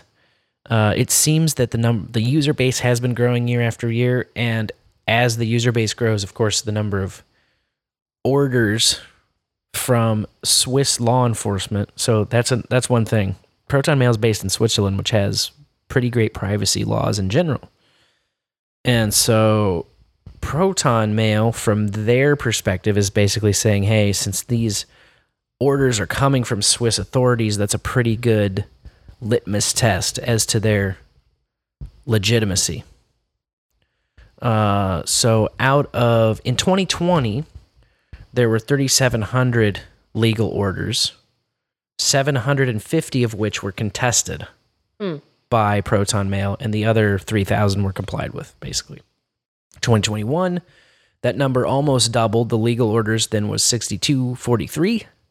Contested were 1,323. So that number also almost doubled. And uh, orders complied with was nearly 5,000, 4,920. And then last year, the number of legal orders was just shy of 7,000, and they contested only a little bit over a thousand of those. So the contested orders went down last year, while the number of legal orders went up. So they complied with nearly 6,000, like the headline says 5,957 orders complied with, meaning that the Swiss authorities came to them a total of almost 7,000 times, and six of those 7,000 times they said, Yeah, here's the info you're looking for. Um, for me, I don't know. I think that if you're going to be a criminal doing criminal shit, then email is uh is is a dangerous game to play at all. Whether you're using Proton Mail or whether you're using whatever, uh, everything is dangerous yeah. when you're a fucking uh, criminal If you're using a third party at all. doing criminal shit. So, I don't know. Is Proton Mail still secure and private? Uh, according to Restore Privacy, the answer to this question boils down to determining your threat model and the adversaries you are trying to protect yourself against. In short, the answer is yes if you're looking for a secure encrypted email service that does not have access to the contents of your inbox. Now, I'm understanding that a lot of this guy uh, that got busted by the FBI and whatever, it was based on metadata, not on the contents of his messages at all, but on certain metadata. And somehow he used that email address also to sign up for a social media account, which kind of revealed a little bit more information Mm. in addition to what they got from Proton Mail. They just kind of connected dots to another social account where they had more juice on him. Um, they say, after all, Proton Mail is far better than Gmail or Yahoo when it comes to privacy. I think that's pretty obvious up front. If you're doing things to attract the attention of law enforcement, then the data you provide when you use Proton Mail, such as IP address and recovery email, may be shared with authorities if Proton Technologies is legally compelled to do so in Swiss court. All businesses must comply with the laws in the countries where they're legally based. The only other option is to shut down, like we saw with CTemplar in 2022 and LavaBit in 2013. Uh, furthermore, there are also different alternatives with various privacy and security benefits, as you can see in our secure email guide.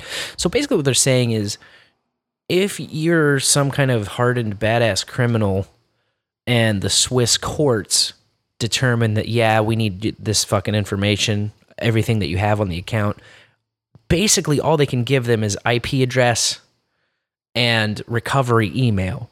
So if you're also using a burner recovery email and you're VPNing your IP address to some spoofed IP, you know, there's just there's more than just signing up for a Proton email when it comes to privacy and covering your tracks fully.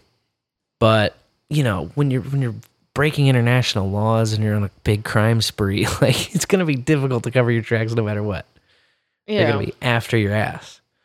So I don't know.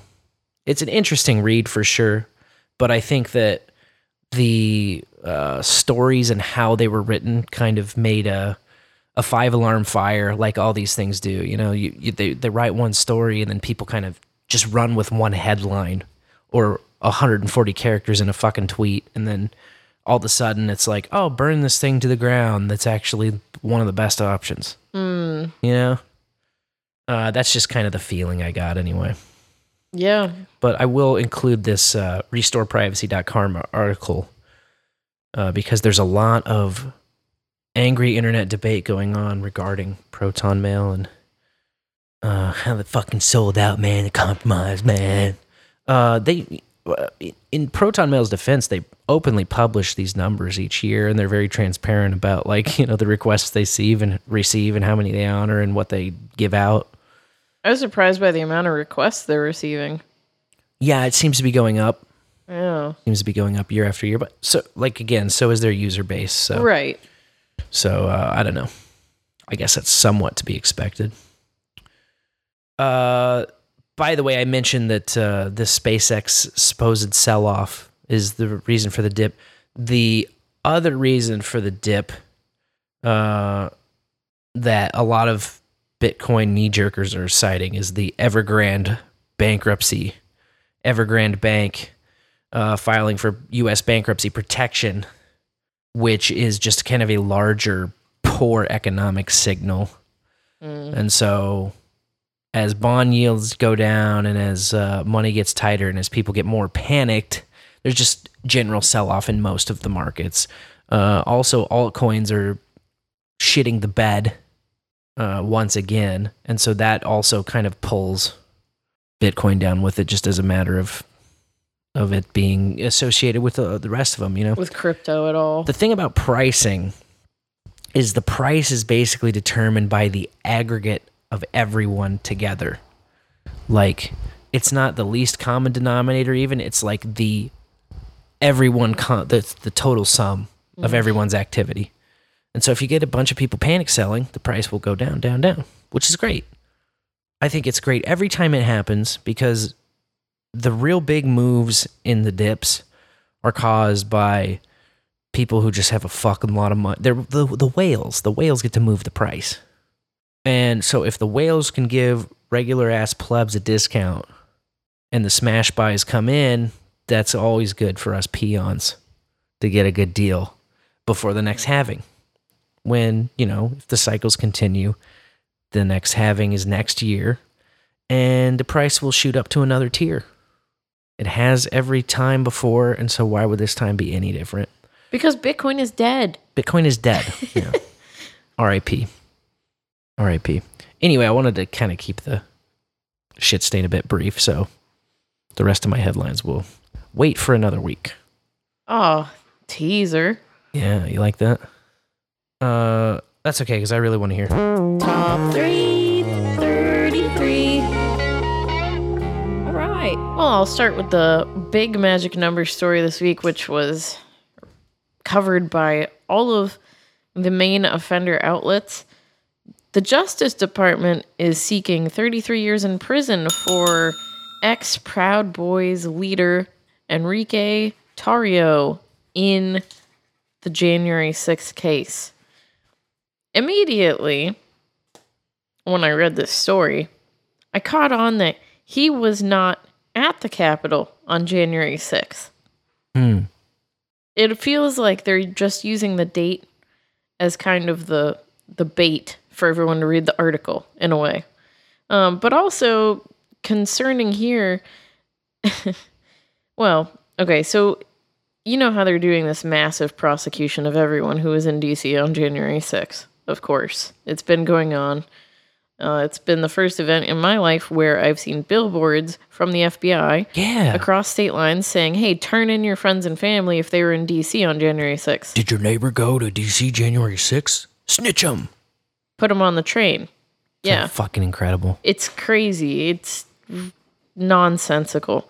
Uh, okay, and so you know, I've heard of the group Proud Boys throughout the years. I'm so glad I was uh, in school and completely unable to go because I really wanted to. I did too. I really wanted to uh, go down and like I don't know, just be a part of the thing. Yeah. I felt the tug, you know. I felt the draw, the gravity of it. It felt like something that was important at the time. It was. It was a big fat fucking skeeter trap, Yeah. but it felt important at the time. Yeah. Well, the longest um, punishment to date coming out of January 6th, the longest uh, sentence, that's the word I'm looking for, uh, so far handed out has been 18 years for the founder of the Oath Keepers, Stewart Rhodes, who was convicted of seditious conspiracy. I don't like this. I don't like this. Be- um, you know, just I guess I haven't followed it super closely. Um, but when people are being arrested for their ideas in groups that they've created and joined and been a part of, that's dangerous. Even if you don't agree with their ideas and what they stand for. So here we are looking at um, a leader, an alleged leader of the Proud Boys, who was not at the Capitol on January 6th because he was arrested two days before the event and ordered out of D.C. Um, but they allege that he organized and directed the attack at the Capitol, you know, telling all the Proud Boys, hey, go there. Attack. Okay. Attack we must. Attack. And so he was it, it, it's like Charles Manson level. But did these guys kill anyone? No. Hmm. Uh did they attack? No. Not that I'm aware of. Did they stay between the velvet ropes? Many did. Oh my god. It's got to be the fucking lamest bullshit of all time, especially when you consider the whole cozy summer of love we had leading up to it, you know, where Exactly.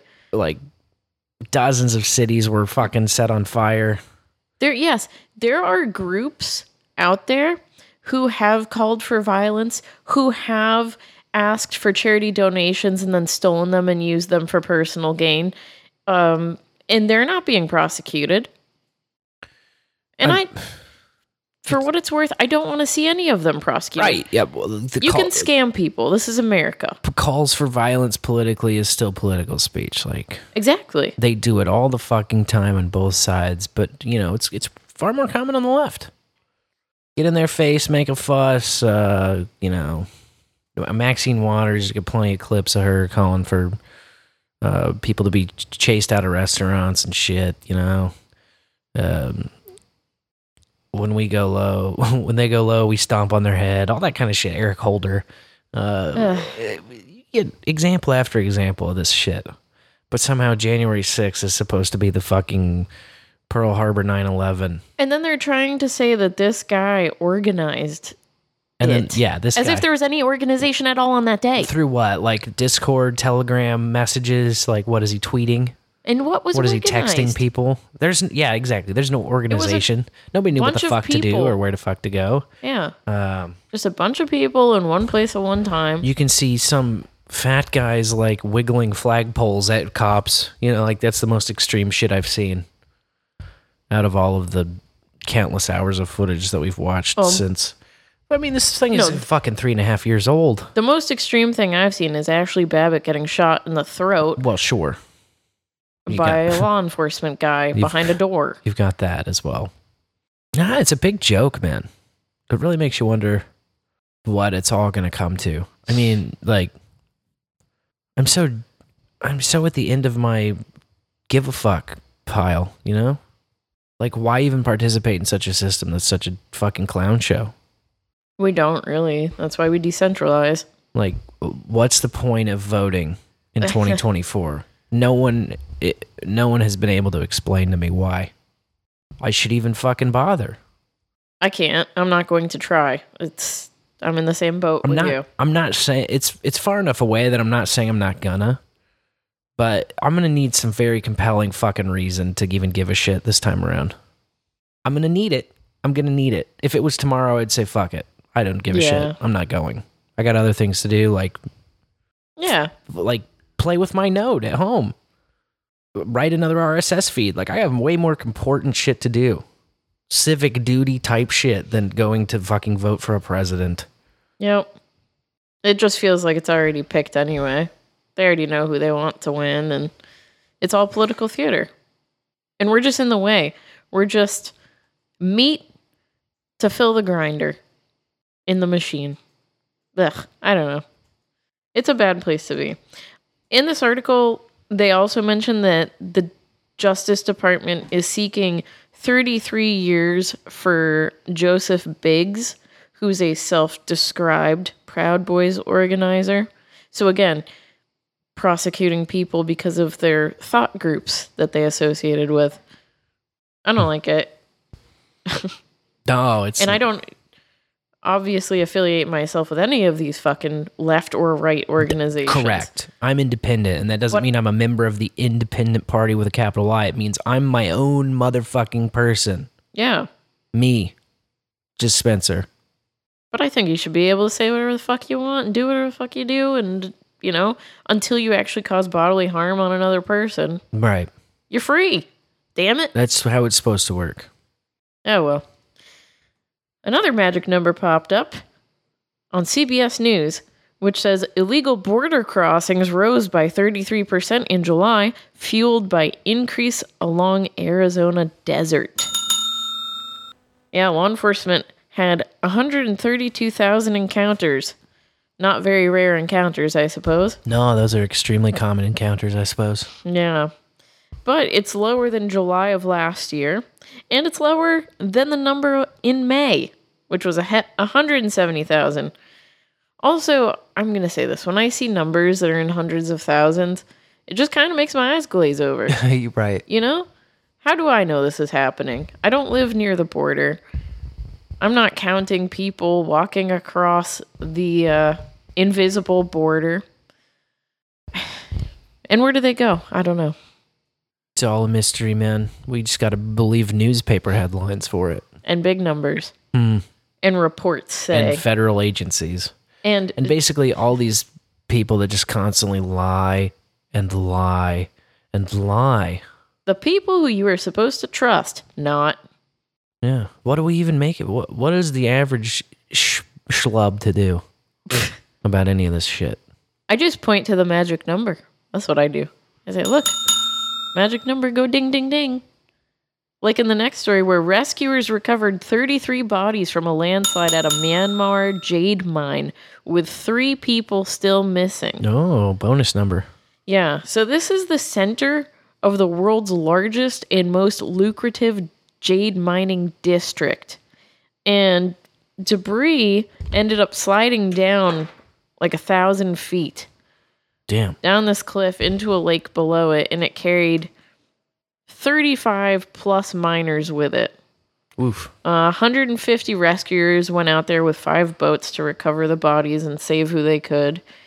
But in this article, they're getting their information from the leader of a local rescue team. Mhm. And this person spoke only on the condition of anonymity because they feared being arrested by the military installed government, which gets a huge portion of its revenue from jade mining. Huh. You suppose the miners are pretty jaded about that? Oh, I know so.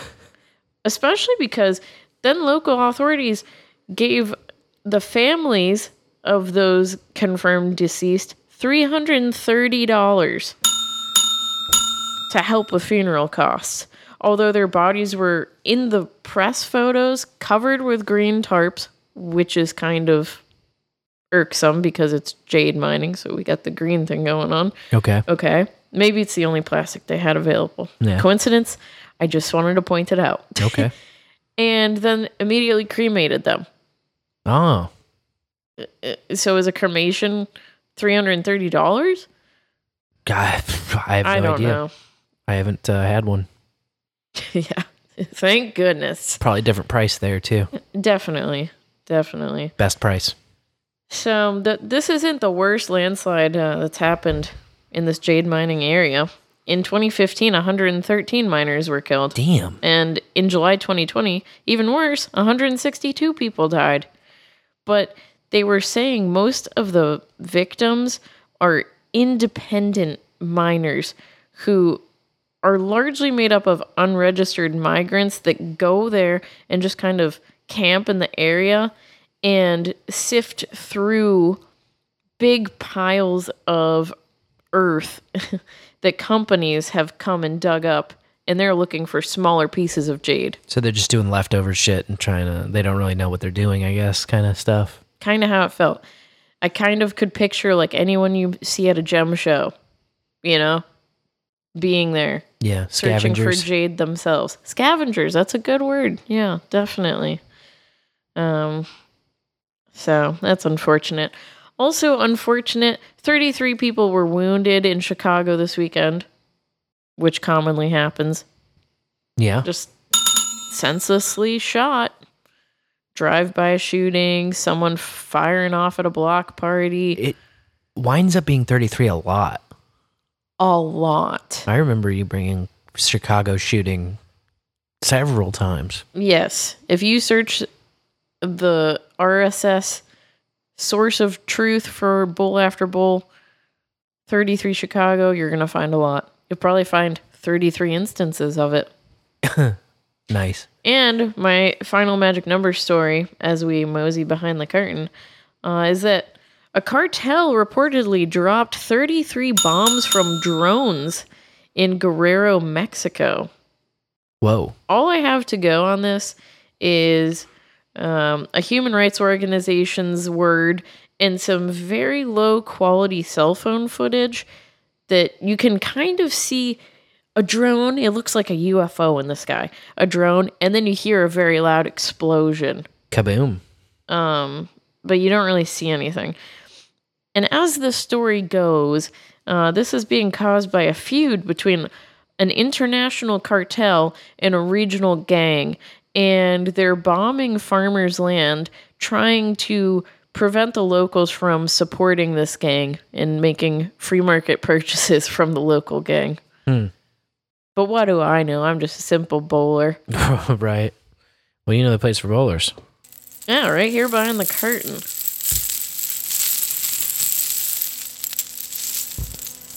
And boy, oh, bowl, do I have a clip to start off with. Oh gosh. Well, let me make sure my levels are good. Okay. Uh, clip just uh, right off the bat, huh? Yep. Gotta love that. This is the ad in question, paid for by Americans Against Legalizing Marijuana. And it says listed here all the mass murderers that used marijuana at least once in their life, and it led to their killing spree. But one Lake Worth doctor, Aldo Morales, says it only paints half the picture because marijuana research is still in its infancy. I don't know that we have any literature linking mass murderers to marijuana any more than you can link them to smoking cigarettes. When we asked Dr. Morales about the claims in the ad, which says marijuana can lead to aggressive behavior, psychosis, and paranoia, he says it's possible, but there's not enough research to support the marijuana to murderer pipeline. And Dr. Morales says since marijuana was deemed an illegal substance in the 1970s, there has been little to no research on how it affects the brain. So anything that we're doing now is still in the early stages. We have reached out for comment on this ad to the Americans Against Legalizing Marijuana, but we have yet to hear back from them. Man, f- them studies. Seriously. And they always say, oh, there's not enough studies. It's ridiculous. Not enough studies. It's just brand new. Like we don't even know anything at all about this fucking plant that we've smoked for a hundred years. Thousands. Yeah, but I mean, like culturally, our culture. Oh, yeah. American culture. American culture has been well documented using weed since the twenties. Yeah, but see, now we're back in the 20s. It's the roaring 20s again, and Reefer Madness is coming back. I think you're right. Reefer Madness is back, and it's so stupid. but you gotta laugh at it. These people took out a full page ad with color print in this Florida publication. Just want to cherry pick the people that smoke weed. No, no, this is the thing. That's not cherry picking. I would say a lot of people smoke weed. You could almost argue a majority. Well, that's what I'm saying. They're saying these murderers also smoked weed. Well, those murderers also probably drank soda. Those murderers also probably played video games. Which one do you want to go with this week? This week it's weed, but those murderers also could have been on SSRIs. Can we publish that in a newspaper? Well, the thing I'm talking about with cherry picking weed smokers is like, you know, you get Steve Jobs, famous weed smoker. You got Oh, yeah. uh, fucking Barack Obama. You got, you know, like for every mass murderer, we can also pick a fucking hero of the mainstream. Definitely. We can probably pick about a dozen heroes of the mainstream for every one mass murderer that happened to smoke weed. At least. Fucking ridiculous. It's just very low effort, old fucking hat. the marijuana to murder pipeline. Oh it's just so crazy. So I had to look up this group because I hadn't heard of them. Of course. Americans Against Legalization of Marijuana. Yes. And I don't recognize any of the names here. Um, they do partner, of course, with prohibitionist groups like SAM yeah. and many other ones. Um, and find no names listed, no board of directors uh, until you get to a certain page. But there was a phone number. Oh. And so I just did a reverse search on the phone number and it went to um, a Dr. Paul Chabot, who is the founder of Coalition for a Drug Free Texas, a Navy veteran, and political runner in Mm. several states. He, f- he had like a failed political run in California, Okay. um, moved to Texas, and has been running there. I'm not sure his track record, but yeah, so Coalition for a Drug Free Texas is his baby besides this one. Uh, then there was a Carla Lowe listed who founded Citizens Against Legalizing Marijuana, or CALM. Hmm. That's a good acronym. Commies. Although I think you're, yeah. Commies, exactly. I was going to say, uh, I'm calmer than they are. Yeah. Thanks to marijuana. Their freaking word, not mine. Mm-hmm. And uh, the co founder of Calm is also listed here, Scott Chipman. And then a Stephanie Hayes, which is a very common name, but hilariously, rem- I thought it sounded familiar. There was a city councilor, I think in Florida, who got picked up with a DUI in 2011 and pot possession charges. I thought, wouldn't that be funny if this was the same woman and she's gone anti weed because of her criminal record? I'm never, ever, ever gonna smoke weed again. Many such cases. You make weed look so uncool. Exactly. So that was just entertaining. Purely entertaining. Yeah. I mean, a little frustrating. Well, I guess uh, the only way to give them what they want is to get high and mass murder them all, huh?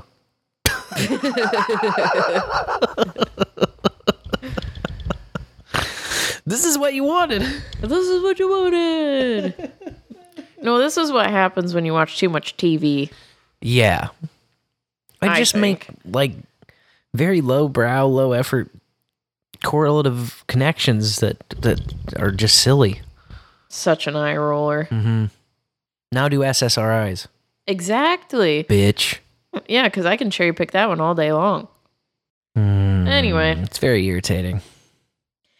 Medical licenses are on hold in Alabama again. Oh boy. Yeah, the judge just issued a 10 day temporary restraining order while this complaint is heard in a lawsuit that alleges regulators violated the state's Open Meetings Act when nominating companies for approval. And I talked about this a couple bowls ago. They have been deleting their recordings after the meeting minutes are published, Hmm. which should be a no no It should be. because meeting minutes aren't direct transcripts, word for word. It's kind of a summary, usually a Yeah, one it's page like- summary. Like the itinerary. Yeah, you have a list of who was present and then the the ayes and nays and what Old passed. business, new business. Yes. Yeah. Yeah. So we'll see.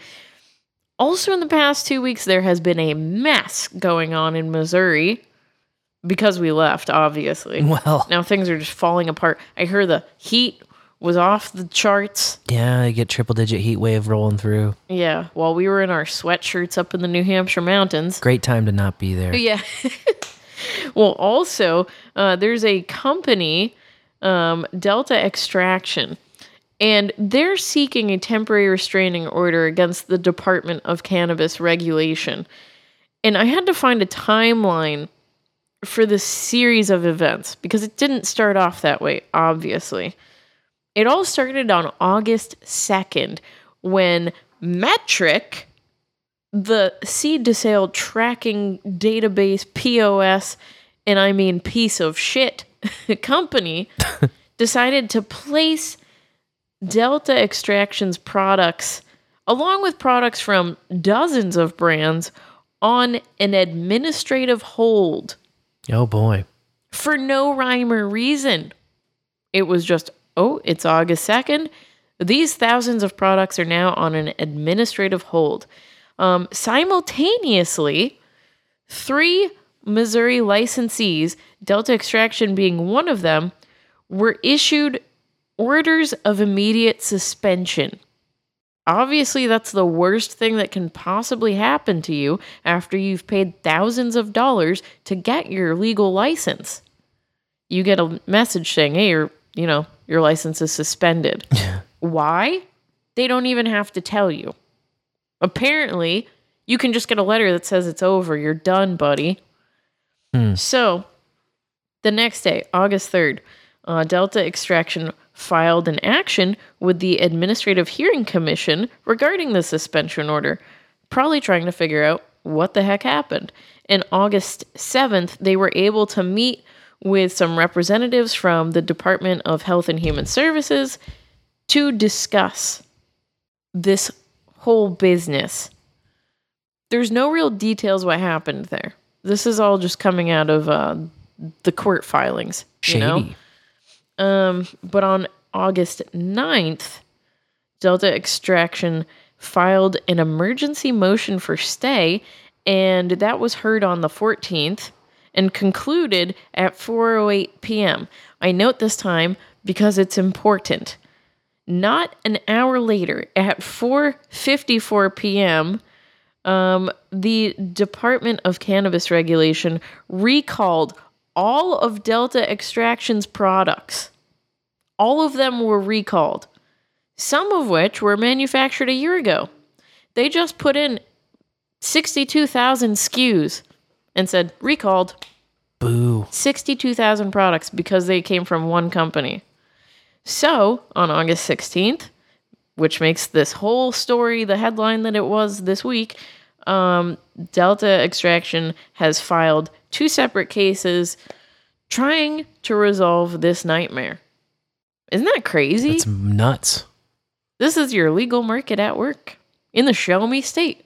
We'll show you some bullshit. I guess so. The games I will never play.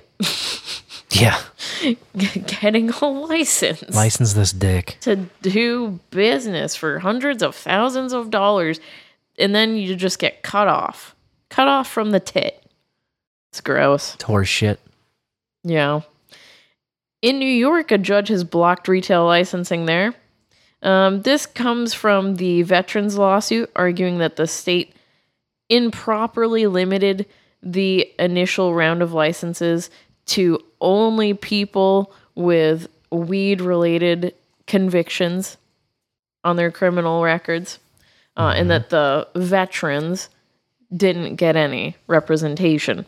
So last week, the judge temporarily blocked the state's program as the legal arguments in the case played out.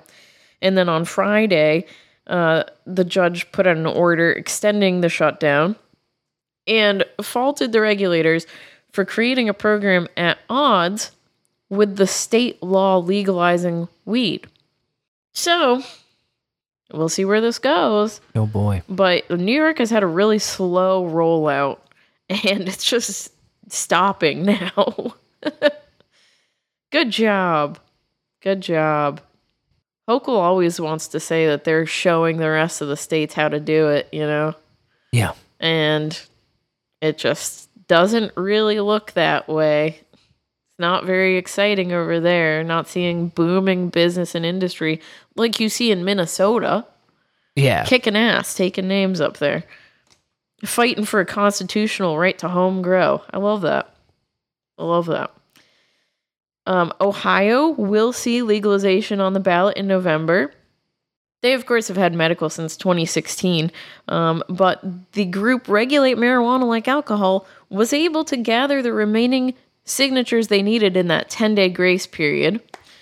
Um, they gathered half the signatures two years ago, and then the legislature had a window of months to enact what they had written, and they chose not to. So then they had to gather the rest of the signatures to put it on the ballot and send it to the people. So it's not the greatest. I suppose I haven't seen a an initiative petition that I really jive with as Right. a, as a true believer who just of course not. thinks there should be no regulation at all in a total free market. um, but this one is like you got to be 21. You can possess two and a half ounces, and you can home grow a limited amount of plants, and everything's got a 10% tax on it, which doesn't really sound like alcohol regulations when there's a possession limit, but whatever. This is America 2023. Right.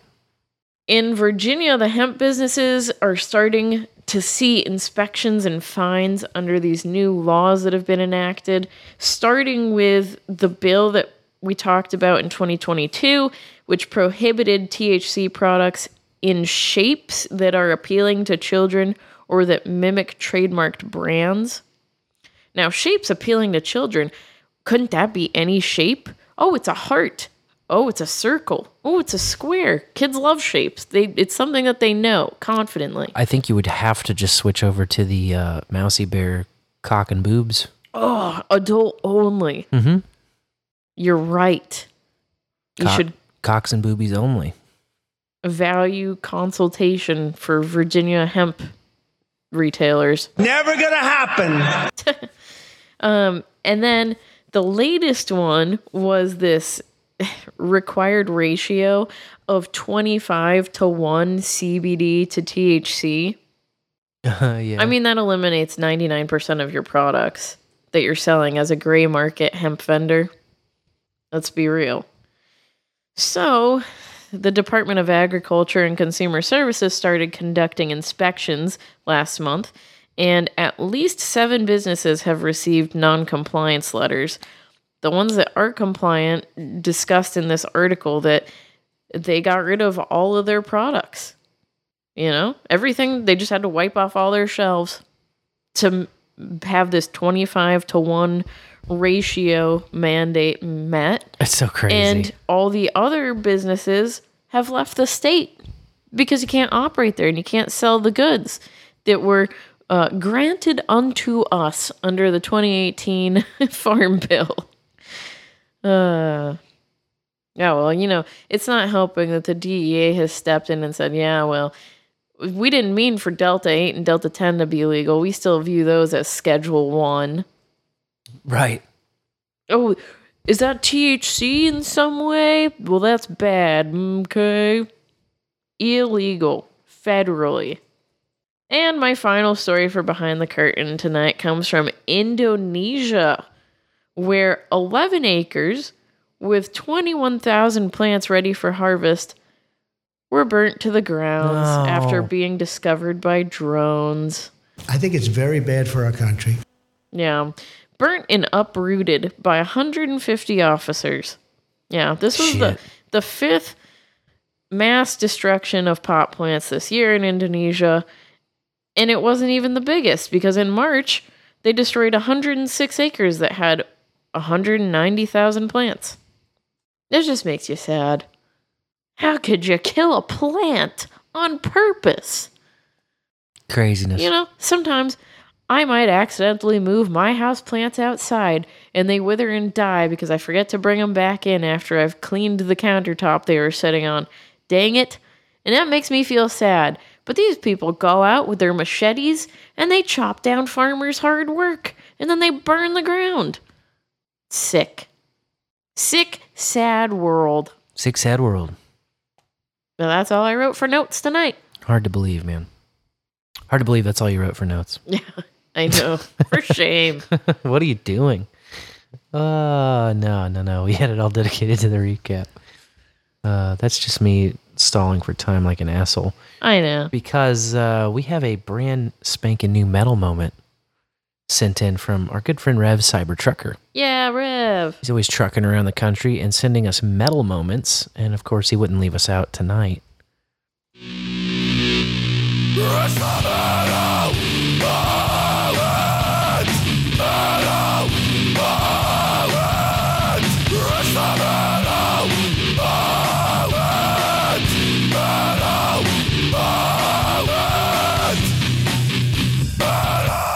The bowl and in the morning. This here is Sir Reverend Cybertrucker and Kenny and Grogu with this week's Metal Moment.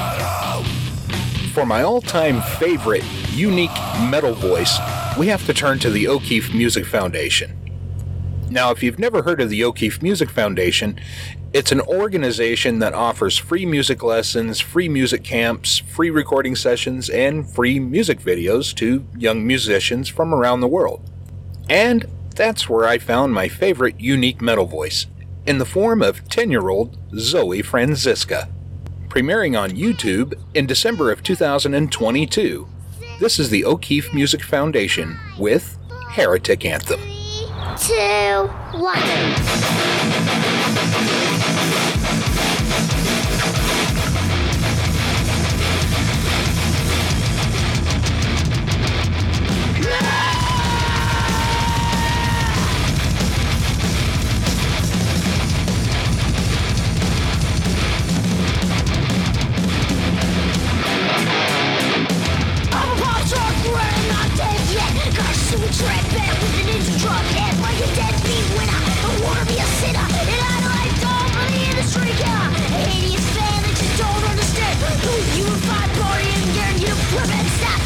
Supersonic, it's in a.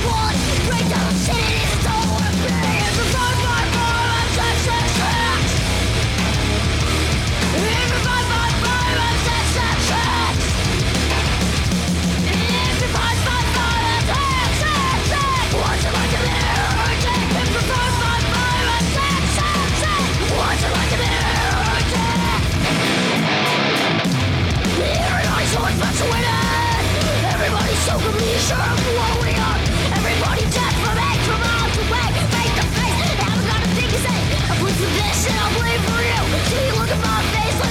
Whoa.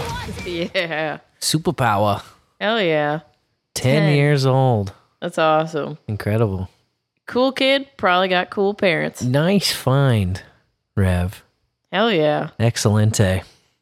Uh, you can catch up with the Rev and follow him along on No Agenda Social. He's over there at Rev Cybertrucker at noagendasocial.com. Any of your favorite Mastodon servers. And uh, now, of course, we turn to the bowlers, the best and the brightest, who pick up their phones week after week, bowl after bowl, sometimes in the middle of the week, uh, sometimes on a Tuesday. Sorry, sometimes in the middle of the week. I'm not sure what the fuck sludge came out of my mouth there. Sometimes in the moon, sometimes when they just realize it's Tuesday. Uh, regardless, they pick up the phone, they dial 816 607 3663, uh, and they play our little game. Our little game, uh, which we like to call The first time. The first time I ever. First time I ever. It's the first time you ever did a thing, and the thing just changes week by week. We decided last week that this week we were going to talk about the first time you ever went to an outdoor movie. And uh, here's our first bowler now, weighing in. Mm, good old outdoor movie, you know? Yeah. Bring that food inside the vehicle Yeah. and, uh, you know, chill. Uh, I remember doing it with, uh, with a friend of mine, well, babysitter at the time, but like, yeah, a friend of the family, whatever, and, uh, going with my brother and, uh, least it's the first time I remember It was like, I think my brother and, uh, her son, our friend, and, uh, going to the, going to the drive-in sort of thing. And even back then, the drive-in felt like it was like kind of worn down, and yeah, I think it still exists actually. I'd have to go look it up, but uh, yeah, um, yeah, good time. Uh, that might have even been back in the day when technically you pay like, uh, I don't know if you paid per car per person. I don't remember, but it might have been like back in the day paying per car versus or paying paying per person. Uh, yeah, anyway, paying per car versus per person, but or now it's person. But anyway, uh, yeah, always good times. Um, we just try to. I, I mean, I've gone recently-ish, last couple of years, and uh, still fun. You know, never really buy any of their stuff because I don't know, want real food, but uh, good time. Just make sure that uh, make sure that if uh, you got a weaker battery, that you uh, start that car at least during intermission or at some point, kind of thing, just to make sure. Because uh, I know I've had. I went to uh, well, my now wife and, and some friends had gone to the movie theater and ended up having to go there and jump their car because it had died. Whoops. So anyway, but uh, yeah, this is probably the first outdoor movie. But you count. uh Remember how probably wasn't technically TV, but my brother and I had a little pup tent that uh, we'd camp in the backyard with, and my dad would drag this little TV out there, like a little portable TV. It's funny to think about nowadays, but like a little portable TV, and just camp out in the backyard and watch something. So that was also outdoor. But uh yeah. So um actually Disneyland right now they have a really cool uh, outdoor uh projection where they project it on the water that they're spraying out. That's pretty trippy. Oh, World of interesting. Anyway. All right, well Sir Spencer Damn DeLorean. I love you guys. Stay dangerous. Always. And whether it's uh hot or it's cold, you know, get a time get some time to get splashed by some water. Get some liquids. So stay hydrated, stay dangerous, and uh, you know, whether you're on a ride or you're off a ride, or you're just enjoying the ride of life, go give go give yourself and everybody around you a good old hearty caca. Caca. Caca. Got a caca. He's in there cacawing with the best of them. You remember the first time? Uh... Oh, I did want to say, I, I feel like it's always been per person, right?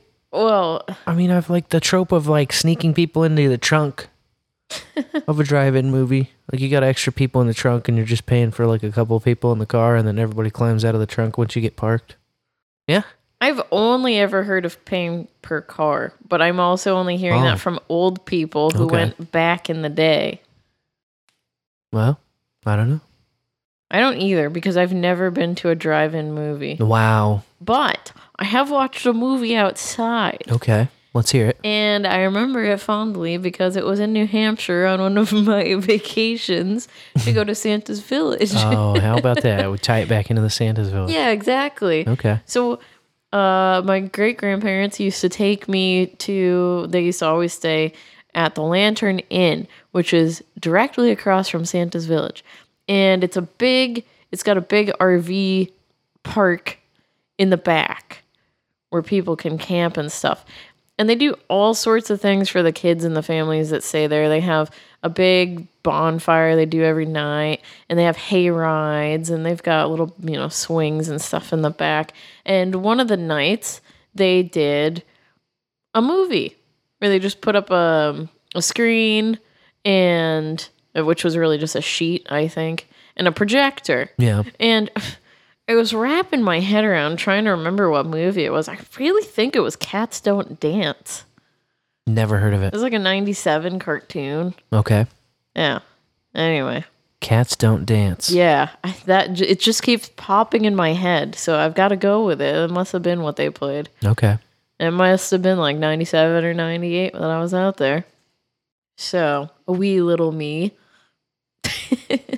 and that was that. Just sitting outside. They made, they, uh, you know, helped us make s'mores on the fire.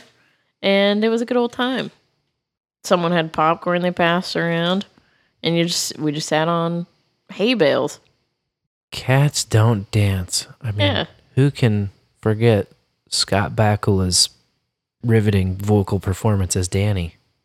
Oh, yeah, clearly, I'm right? looking this up and it's not ringing any bells for me at all. It's like about some cats in the 1930s, I think. Cats don't They wanna, dance. like, they do have Hollywood? the uh they've got your what is that art deco font on the title here on the poster. The little Gatsby font. A classic tale. Cats don't dance, isn't that swell? oh, Don Knotts is in there though. Yeah, you know. I guess I'll have to make you watch that one. Okay. I don't remember it at all. I remain open minded. other than just the way the kitties looked and the title of the film. Yes. Well, cats may not dance, but this next caller could probably cut a rug. Uh, he gets me every time with the uh, sorry, intro. I'm trying to read the chat room while I'm calling you, which is probably inappropriate. Totally inappropriate. Um, what was the uh, question? It was uh, first time You ever went I to an outdoor movie? at an outdoor movie? That's right. It's kind of um, I, I, there's ones that are put on by the like the. I live in a township, but technically it's a city because it's too fucking big to be a township, and the uh, Yeah, city is retarded, well, and they don't want to get. You know, that's just like uh, your Um, opinion, man. I've never seen. I don't. I've never seen a outdoor movie like in that sense, where it's like, uh, "Hey, we're showing Beauty and the Beast" on uh, a big ass screen on Is a that how they announce, uh, outdoor movies? Blow up ones now that are kind of cool. Hey, I think, wow, that'd be cool. we're outside. I'm like, where the fuck would I use that? Um, like the first outdoor movies I went to uh, were at a drive-in. Uh, I know where the drive-in is was at. It uh, I think there's a Home Depot on top of it right now. Hmm. Uh, and we traveled in my dad's 1967 Camaro to uh, see the movie. Based. Um, it uh, it was a black on black Camaro with black interior, which is uh, hard as fuck in uh, the summertime and even in Michigan. Uh, so I remember my mom used to put like a, a blanket, like a comforter, on the back seat so we wouldn't fry the shit out of ourselves. Smart. Um, I want to say that that car did not have AC in it, and I think that was like the car that, even though my dad had it for a while, because he uh, at one point stored it and then uh, redid a lot of it because it had. Uh, I know he had driven it for in the winters for like seven or eight years here, and then finally decided that hey, it's kind of rusting all the shit. Uh, maybe I should start fixing parts of it. He uh, started driving a winter car, and then would drive that in the summertime uh, for a lot of years. I remember when he got rid of it, it was sad because I wanted to go haul ass in that car. It was a fast little car. It was uh, had a 327 with the three speed uh, Muncie Rock Crusher transmission in it. Ooh, he hit the wall. He hit the wall. That is a sweet ride, though. Hell no yeah. doubt. Uh, here's the follow up. Um, yeah, where was I? God, I got screwed up. The little car When I is tried to call fast. back, I kept saying calling bowl after bowl, and then the phone was like, "What pliable location do you want?" With so apparently there's a company called Pliable. Huh. I have a feeling that's the plan words. Pliable. Anyway, uh, we would never ply your bowl. yeah. So I have a feeling like the first. I know for a fact I saw Grease at a uh, a drive-in movie theater, which is kind of odd because it's uh, that movie's got a drive-in movie theater scene. So uh, we saw it at a drive-in, but I don't think that was the first movie I saw. It was probably a Disney film of some sort, and it's like I say at a place that has a Home Depot on it now. Oh. Anyways, that end is a lot less dramatic than I want. In the bowl. Can't always uh, have them all dramatic. The transcription said, anyways, Candace a lot less dramatic than I want. Hmm. Oh, that transcription bot. Keeping wee little humans like me working. yeah. Yeah. Um, What I, about ca- I can't exactly zero in yeah? because there were two outdoor movies I saw really closely to each other, though. I'm pretty sure that the drive in was first. But also, my buddy Josiah used to do like movie nights at his house where he just projected on the side of his house, Nice. have some people over. I'm pretty sure technically is illegal, what? which made it more fun. I'm not 100% sure, but I'm pretty sure. You have to have some fucking bullshit royalties to to screen a movie for the public, right? Oh, cripes. But um and he would he would just invite, you know, whoever from school and shit. It's a private residence, man. Yeah, well, just some house guests. Tell that to the Motion Picture Association of America. Did he charge you an entry fee? Then I don't think it should count if it was just a free invite. you wouldn't download the Hope Diamond. Oh, but I might. Bitch, if I could right click on the fucking Hope Diamond, bet your sweet ass I'd download that shit. Um, yeah, the drive-in though. The first time I went to a drive-in, I really remember my parents talked about. Oh yeah, used to clip on the speaker, right? You'd like roll down the window and clip a speaker on, and it was all piped in. The place that you parked for the drive-in had the little stations for the speakers, but they were no longer in operation. What you would do is you would tune in to a certain radio frequency Huh. and just play it through your car radio, the uh, audio, the necessary audio. I'm trying to remember the whole start your car thing because Christopher Battles brought up another good point that you kind of have to make sure that your battery doesn't poop out on you as you're sitting there on accessory the whole time. Two movies. There was a double Damn. feature. So it was Cars first and then Click, Oh. the Adam Sandler movie. yeah, the boring Adam Sandler. movie. Cars and Click. So I don't know. I guess they just wanted one word C movies. We went for Cars and and left for click. Click kind of came with. No, you know, when you pay for it, you stay oh. there. I watched the whole thing. Yeah. It was okay. I mean, it's like PG, but it's not that exciting for kids, especially after Cars. Yeah. The premise is like kind of a He wanders into a BBB store and finds that remote that messes up with time or something. Yeah, he can he basically gets a remote control for his life and so he can pause, rewind, play, fast forward. Although I think that he can't rewind. Now that I'm thinking back, I, don't know. I don't really remember. It's There's not some very kind memorable. of shit. Some kind of shit. There's a few okay scenes. Like the best scene in it is where he like pauses and then kicks the shit out of his boss while it's paused and then hits play again. Classic. But uh it felt like Adam Sandler got cast into a Hallmark film. yeah. That's kind of how I remember like, it. okay, Adam Sandler, you've got to do all PG friendly jokes. And he was like, okay, I will do one time that thing. There's got to be a poop or pee bit in there somewhere. Oh, I'm sure there's poop and pee, but it's Yeah. like uh, kid friendly poop and pee. Oopsie. Uh, something like that. Oopsie poopsie. Something, something really great. So great. We remember it vividly. Yeah, I mean, I can, yeah, definitely. So the drive-in, huh? Or Josiah's. Yeah, I'm Both pretty, pretty sure that it was the drive-in. I'm pretty sure. Anyway, it was a great time. I think it's still a fun experience to drive into a movie. There's a few still around, Mm-hmm. but a lot of them seem to play horror movies most of the time.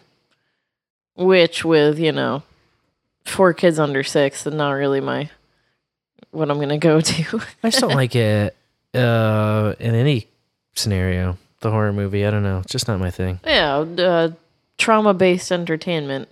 What are you doing, guy? What are you doing, guy? Finally, Jesus Christ. What are you doing, guy? There's a door right here. That's what I say to the people going to horror movies. But the double, drive-in. the double feature things, when I drive by a drive in, it seems like double feature is the way they do it, the way they play. And there's always one movie that I'm jazzed about and one movie that I'm eh about. Yeah. And then I just don't want to go because Yeah, it's too the- much. The second movie that comes with isn't one you want to see. I think it rarely is anyway. I don't know. What are you going to do? Sit there, I guess. Sit there and take it. You waste paid your for life it, so you're not going to leave. You know, you're already Ugh. in. You paid for it. That's it. You paid for it. What are you going to do? What are you going to do? You're going to take it. You're going to take it. You're going to eat it, eat it, eat it, eat it. Yeah. Mm. Anyway, yeah, that's that's my voicemail box all the way through. Oh. That's all. Oh, What the hell are we gonna do next week? we heard them all. We For just heard them first all. times. Don't you keep the list now? I can't be trusted with it. That's what happened. I r- recall. I had a long handwritten one, and then it just disappeared. And even though I still really haven't made a f- super earnest, strong effort to find it, I have kept my eye out for it and I haven't seen it. The bowl ate your list. It's certainly not findable now because we're four digit miles away. yeah, in a whole different other FEMA region. Right. Well, thanks to C Dubs, I have some suggestions. And also, uh, Tunta in the chat just suggested first time I ever baked. First time I ever baked. Okay. C Dubs had suggested um, first time I ever got waxed. I think. Oh no, first time I ever Korean barbecued. He was really jazzed about. Oh, yeah. um, first time I ever had an omelet, and that's all I've got so far. Ooh. because I'm taking first time I ever went to an outdoor movie off the list. I like the omelet. First time I ever had an omelet. And uh, I like baked too. I do too. Had an omelet and then baked. Maybe let's line those up. All right. C Dubs is trying to uh, deny that he ever suggested the first time he uh, ever being waxed. I corrected myself. I said Korean barbecued. Oh, Korean barbecue. Yeah. Not waxed. Yeah. Just, you know, He was jazzed about the Korean barbecue f- tie. same difference. No, the waxed was, I think C Dubs was saying something in the chat, and then I inferred that one. Oh, okay. Out of town.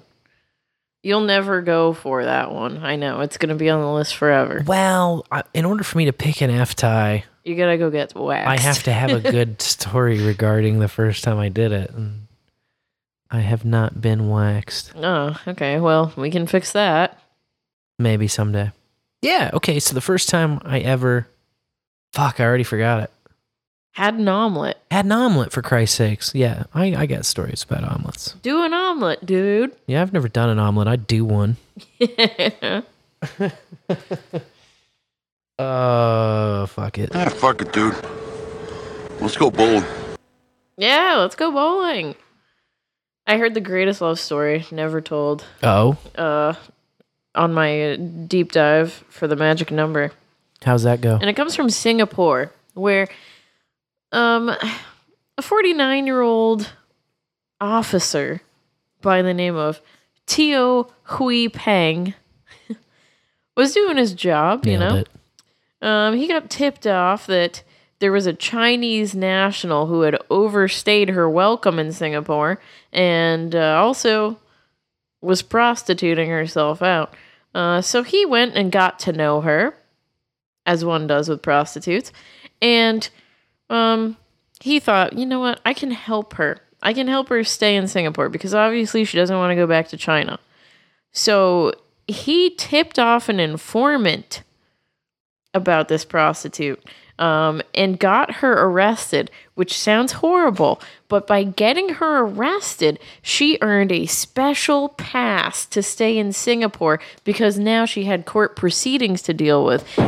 In which case, she was able to turn into an informant and basically get out of everything. Oh my god. However, Sneak a doodle doo. this whole story ended up getting out and you know it- she had loaned him money at some point in time which is rich a prostitute loaning a, an officer some money i love that um, she paid him 2200 doll hairs for his help in making her an informant with a special pass to stay longer and uh, as I said, it, they did eventually get fined out.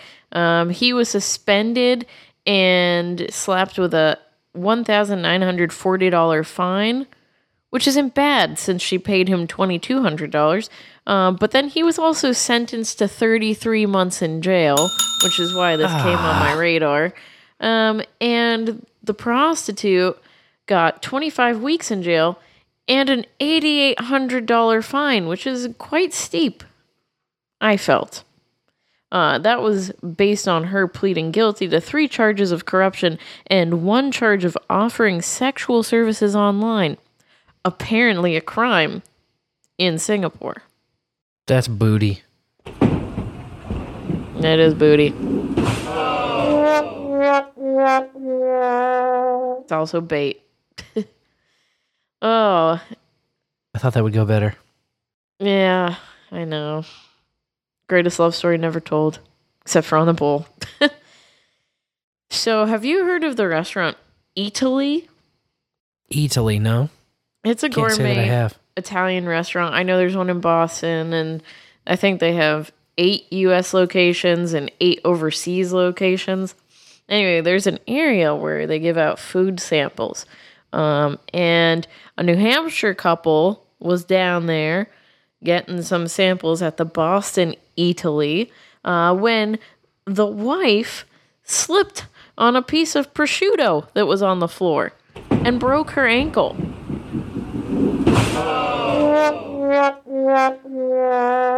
Eataly going after your feetally. Yeah.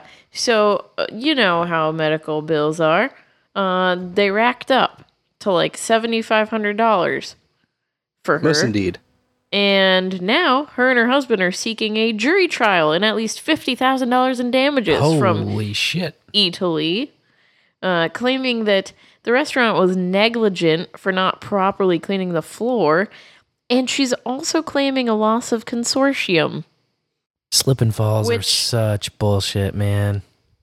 Which but the loss of consortium right that, that to me suggests that uh, her busted ankle has impacted her intimacy with her husband since he's on this lawsuit and then they make that claim your busted ankle didn't hurt our intimacy Well, it's because you're not a foot guy. It's the foot day jingle. fair point fair point i'm also not a guy so yeah maybe this is uh, different Yeah. That poor beautiful foot If it's hidden deep inside of a cast, you know, it's kind of out of play. damn yeah but your ankle didn't get casted I mean, it was hidden in a boot. Yeah. Oh, yeah. You don't need a cast when you get seven screws in it. So, Ugh. kind of an internal cast. All I could think when I read this story was the uh, the pee pee money. I slipped on the pee pee. If I will get my pee pee money, Yeah. gave me forty two thousand dollars. R.I.P.P. Well, here's a weird one. They've been normal up until now. Oh yeah, definitely. Um, so Massachusetts couple, they're up at night. You know, their kids are in bed asleep. They got two kids, and all of a sudden they hear a bang and debris falling from their roof. And they think that maybe their house got struck by lightning, but the bang was so damn loud they have to run upstairs and check on the kids. Kids are fast asleep. to which I say, must be fucking nice. Right. Um, so they go outside to figure out what the hell just happened, and they find a big chunk of ice on the back deck, and they called the authorities apparently. So they get there, go up and inspect the roof, and there is a two foot hole because a 20 pound brick of ice fell through their roof.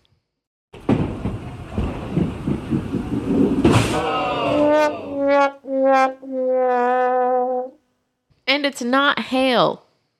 So their best guess is uh, some ice fell off an airplane. Oh my god. That ain't an asteroid, it's a big chunk of duty. Yeah, huge chunk of ice. Wild. Wild and crazy kids. Yeah. You know it's also wild and crazy? What? Getting into a hot air balloon. well, yeah. Yeah. The risk you take. Don't do it while you're 33. That would be my suggestion for sure. No doubt. Because uh, in one hot air balloon incident in New Mexico, five people got killed.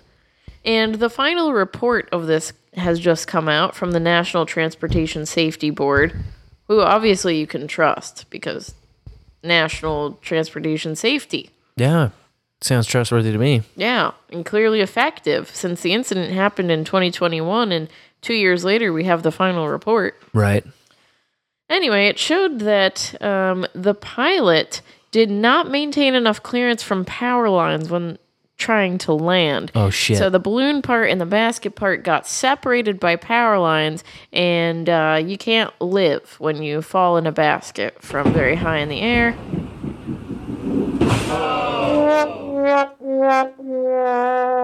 Sadly, the headlines are running th- not necessarily that um, faux pas, but that the pilot had both cocaine and THC in his system. Wow. Which you know, you can't really uh Must be fucking nice. Must be fucking nice. Jay, Well, share he's some with me, dead. bro. well, he's dead, but Well, you know, small guess that- price to pay for that some could all- cocaine and THC in your system. yeah. Ah, your boy Jones, and what can I say? It um was the deadliest balloon crash in New Mexican history. And the second deadliest in the United States since 2016. Uh oh. Yeah. Hot air balloons, not on my bucket list. That's for sure. Oh, I gotta do one one time. Mm, go for it. I'll stay on the ground. You're gonna wake up one day in the sky in That a hot air balloon Piss me the fuck off, with dude. some kind of needle still stuck in your neck. yeah. You're gonna be like, "What the fuck? I'm gonna kill you." Yeah. Uh, You would have to inject the THC right into my system. I, I've got a plan. Don't worry. oh, gross. That Mm. makes me want to puke. Gonna be years from now. You know, just sitting at the top of the Ferris wheel is too much for me. Once like all the kids can be old enough to appreciate the humor. You just You'll see. chloroform my ass. You'll see. And the kids are in on it. It's no, I don't want to. It's okay. You just have to bring extras of the drug so that when I start raging out in the hot air balloon and actually putting us all in danger, you can just poke me again and No, I'll knock just my ass I'll out. put you on uh, one of those Hannibal Lecter things. a dolly, Yeah. with a ma- a muzzle and just tip you over toward the edge so you Oh, can have a good view, but you can't you can't harm yourself or anyone else. Uh, no, except for b- just vomiting everywhere, because that's how heights make me feel. It's it'll, a good. it'll be a really good time. I it used to make me dizzy. Now I feel like I'm going to puke. Be one of those horrible. memories that we'll cherish. Everyone but me will cherish, but I will never forget. That's for sure. Yeah. uh, The live stream technology is going to be really bamf. I don't even like thinking about it. It makes me uncomfortable. Im- just imagining myself in the situation of being in a hot air balloon. I hate it. I hate it a lot. Uh, I also hate fish falling from the sky. That sounds stupid. and it's so stupid because that's what caused a major power outage in New Jersey this week. Oh my god. a fish falling from the fucking sky. How uh No, you know, a bird picked it up somewhere, probably an osprey, and then fucking birds, dropped the fish on a transformer, which cut power to 2,100 customers. Birds are assholes. they really are. Yeah, looking at you, osprey. Fucking sitting on the endangered species list, and all you're endangering is humans. Not endangered enough. yeah, Time clearly. to get them Red Ryder BB guns out. Getting too comfortable. Shooting them fuckers right out of the air, them and then their fish. Yeah. Harv Hat could be onto something though. Saying uh, it was government op because birds aren't real. Well, you know, if they're dropping fish out of the sky, you, Yeah. Something. That's it's clearly up and then down. that's bullshit, but I believe it. oh, well, I got a clip for this next story. Uh oh. And uh, it, it might be bullshit, but you might believe it. But you also might not. My daughter was screaming. She was like, "Oh my God, it's a, it's a frog!" And I was like, "A what?" She was like, "A frog." Camouflaged in her sealed package of spinach. It was alive and moving. Amber Warwick from Southfield doesn't want to forever be known as the Frog Lady, so she's keeping her face out of this. But her name is on I it. didn't eat the frog. This week, she was shopping at Meijer off Telegraph at 12 Mile, picking up a package of Earthbound Farms It's all right. I can organic see her spinach. just by hearing her I didn't see anything. It didn't Me too. feel heavy or anything. I didn't feel anything wiggling. When she got it home, her daughter spotted it. Turns out it's a Pacific tree frog native to California. Amber immediately went back to Meijer with the spinach and frog in tow. We followed up with Meijer on Wednesday. They said the frog is actually alive and well and was relocated outside a new home by some of its team members. Well, I didn't want him to die.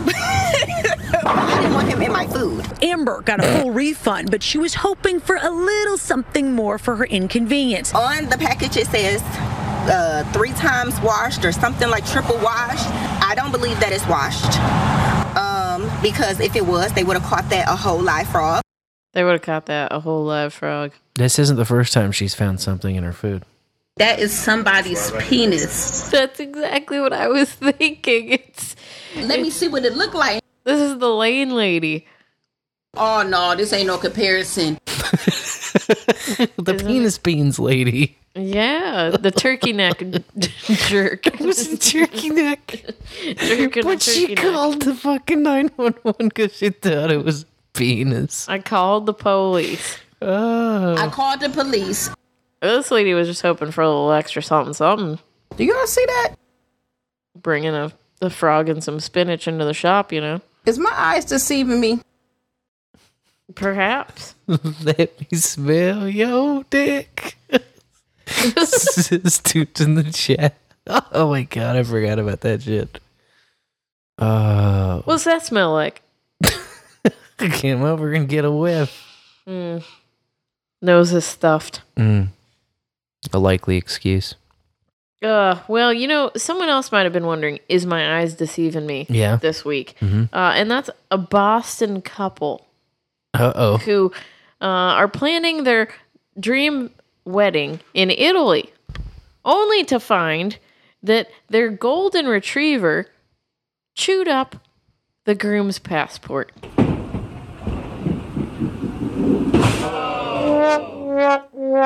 Uh, you know, you you might not know. Maybe it's a blessing in disguise. Well, you know, there's a resolution here uh, Can't uh, because can't go to Italy now. womp womp. Oh darn. They're both very Italian, the bride and groom. Okay. Uh, and their dog is a very good golden retriever. This, uh, you know, they're just all good dogs. Even if they chew up your passport. Don't you think dogs are just so cute? Okay. Especially golden retrievers. Golden retrievers. Yeah. Just golden boys. All the ones them. you pet and you got like 92 Yeah. golden hairs on your hand right after you pet them. But you know, like someone comes stink like shit. someone comes in to steal your bike and the dog just stands there wagging its tail, rolling over to get belly rubs. That's a good boy. The ultimate good boy The ultimate good boy. is the a goodest, golden retriever. the goodest of boys. And so this dog's name is Chicken Cutlet, but they call it Chicky for short. What the fuck? That gets another It's pretty one. fucked up.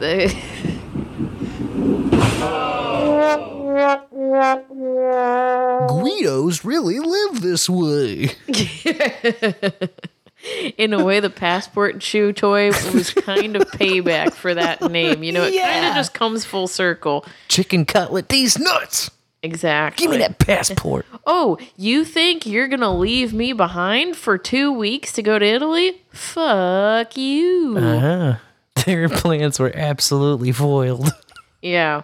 But the groom, he was freaking out, having Yeah. a little dog ate my passport moment. and his bride to be was like, hey, no, there's no plan B. We're going to Italy. We're going to have this wedding. So she started making some serious fucking phone calls. She got in touch with a congressman's office, Oh, uh, Senator Ed Markey's office, and reached out to all of the media outlets. I mean, that's how we got this story, right? yeah. Uh, and then her Oh, goal Jesus. was to get in touch with the State Department so that they could, you know, cut in line and get a passport to get to Italy this Friday. Meanwhile, our guy is still over there doing hard labor Oh. for weed. Exactly, Marc Fogel. But please get the dog ate the passport lady a new one. yeah. Well, they did. Of course they did. Yeah. Just yesterday. Okay. And on top of that, the groom says he will be buying a safe or filing cabinet to keep his important documents in from now on. Yeah. Instead of uh, dipping it in bacon grease or whatever he did before. Dropping it into the dog's toy basket. Yeah, you know. Oops. Whoops.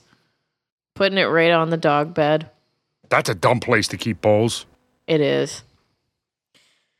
Oh, you ever put a library book into the Dropbox, like to drop it off? Yeah. Yeah, and did it have a swinging door on it? Or is it an open chute? No, uh, I've done both, I think, actually. Most of the ones though, especially Kansas City Public Library, that's the one I've done most recently, and it's like uh, kind of like a mailbox, like U.S. mail. You know, you have the door that pulls towards you, and then you put the books in, and then you shut it, Oh yeah, and then when you open it again, you can't. it's gone Yeah, because it dropped. in there, secure, so you can't like open it back up and reach your hand down, grab the shit or whatever. You know, it's tamper proof or tamper resistant, maybe. Tamper proof, but perhaps still dangerous. uh, maybe. There's a Florida woman what you drop in there. who thinks maybe uh, where you drop off the books should just be an open shoot because here's what happened to Oh, her the other day. So she's been going to the library for well over 30 years. I mean, she's a grandmother. Good for she her. She takes her grandkids. She should be proud.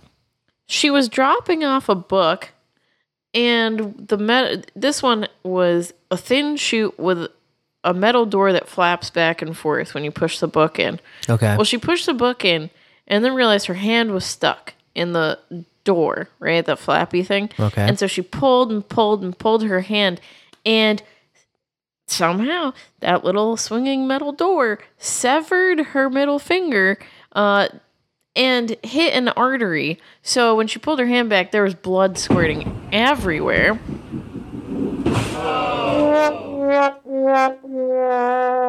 She managed to stay calm and have library staff retrieve her finger part.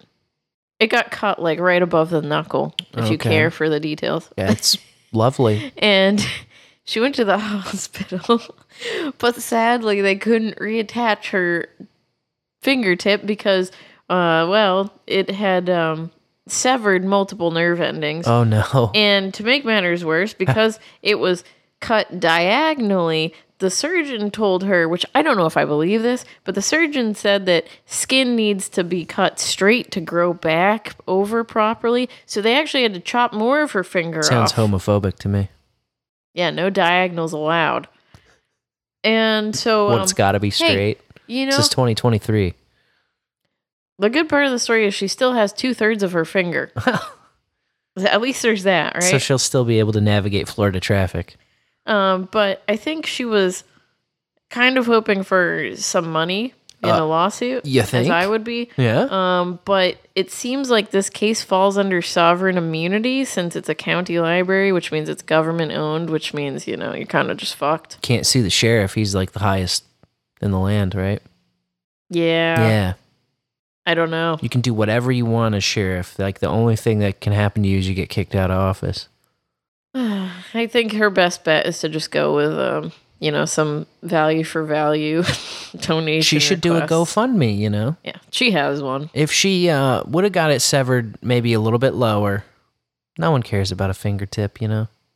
It's just like one less nail to clip at that point. She'll never have a nail growing on that finger Yeah, ever you can again. you can still flip people off, but you just don't clip. You don't trim the nail. She said she can't pick up her grandkids anymore. I think that should just be temporary, right? She's just hurt, still probably healing. Yeah, Probably hurts. I bet. This is not an experience I want to go through. Well, you don't ever. need to give your grandkids ice cream every single fucking night. Uh. Just saying, grandparents, like every single fucking night. Yeah, and baking cookies. What's up with that? Too every much. single night. like some nights, just maybe skip it. Just some. Christ Almighty. You just don't know how to say no to the ice cream. just gets worked into how like now it's uh, like expected. Like, wait, where was my ice cream today? What? Like, what the fuck? Where are you going with this? Too much ice cream Ah, no such thing. should be a treat. It should be like, oh wow, today we got ice cream. That was cool. Whatever, dude. Bitches love ice cream. Every motherfucking day. It's just not any special anymore. It's not even special. It's always special. It's not even special Ice every cream? single day. There's so many different flavors, a different flavor every day. Whatever, dude. I don't know what your trip is. Anti ice cream Just man. too much ice cream, that's come all. on, your grandparents. That's already special occasion. Celebrate hanging out with your grandparents with a little ice cream. Every Gosh. single night. Yeah. Anyway, I don't know. Every single night for you know how many nights are you with your grandparents?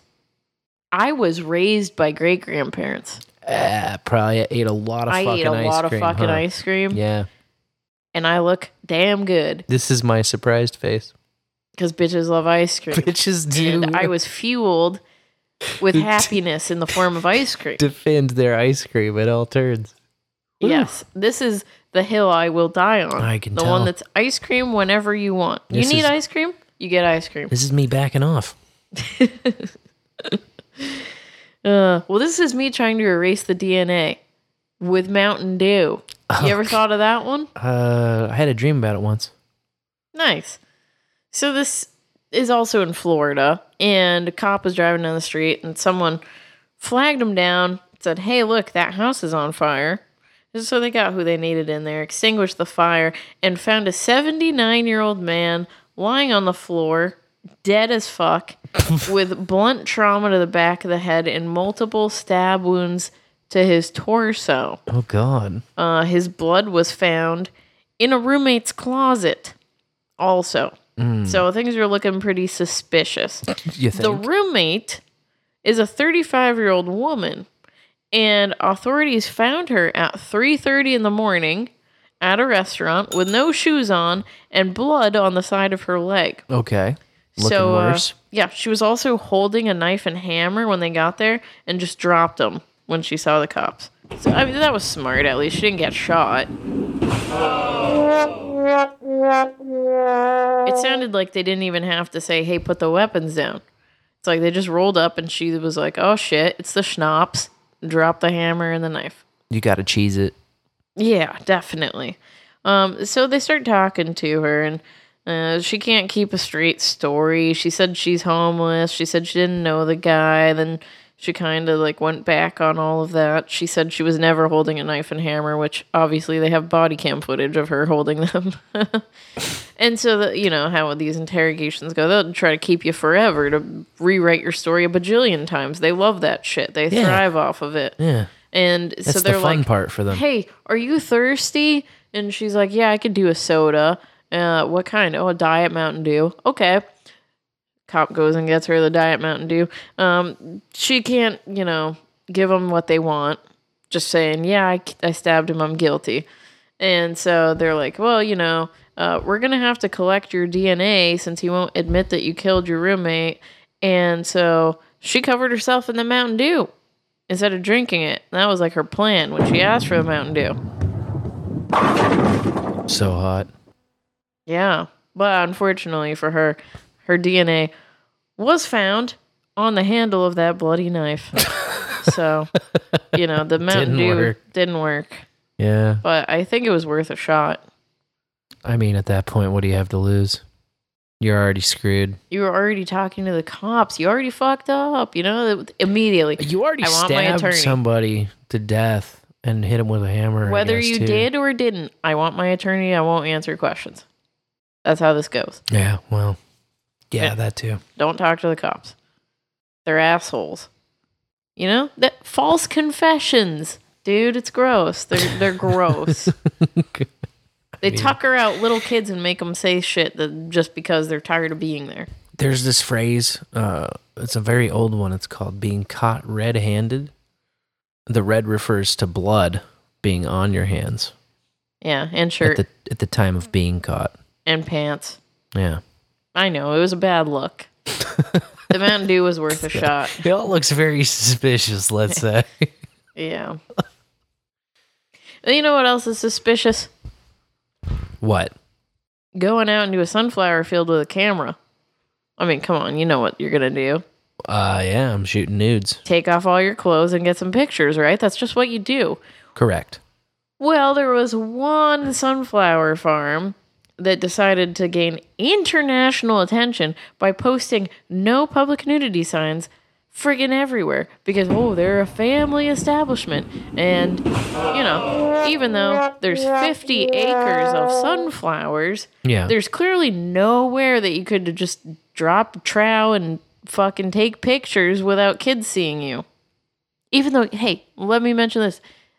This farm is in England and public nudity is not even illegal there. They're just prudes. Wankers. Total wankers. How lame is that? All If- the way lame. If I had a sunflower farm, I would be overjoyed that people are taking their nudes there. I think, wow, that's so tasteful and fun. Isn't that like 60% of the reason you even start a sunflower My farm? sunflowers bring joy to everyone. They make people so happy they want to take their clothes off and celebrate life. That's awesome. Makes nothing but sense. Yeah. But, anyways, 2 million sunflowers, and they think people can't find a good spot to take their clothes off and not be seen. They must think we're idiots. Well, It makes me want to grow some of my own sunflowers. still got to get caught, right? Yeah, just don't get caught. Exactly. Bingo. Boom shakalaka. They're closed for the season anyway, so fuck them. Yeah, fuck them. Wait till they forget and try again next year. Goddamn redcoats. That's why we hit them with fucking rocks hidden in snowballs in the first place. Right Traitors. down, right down the street here. Bastards. Stupid sons of bitches. Ah, Still bound to a king. king. King this dick. Well, bowlers. Seems like that's another one in the books. Next time that uh, you hear our voices, our soothing voices, we'll be back in the bowl where we belong. Yay. That'll be nice. That'll be a relief. Although it's been a very fantastic, fun, exciting uh, trip. It's been wonderful. A one for the history books. But you know that we're going to feel uh, right at home getting back home. And hey, all of my uh, node troubleshooting will have been done by then. We'll be back in the saddle. And uh, we'll be coming at you fast and furiously with uh, Bowl After Bowl episode 265 by then. But you know, through it all, I will still be Sir Spencer, Wolf of Kansas City. And I am ready for my royal dicking. I'm Dame DeLorean. Till next time, bowlers. May your bowls burn ever brighter.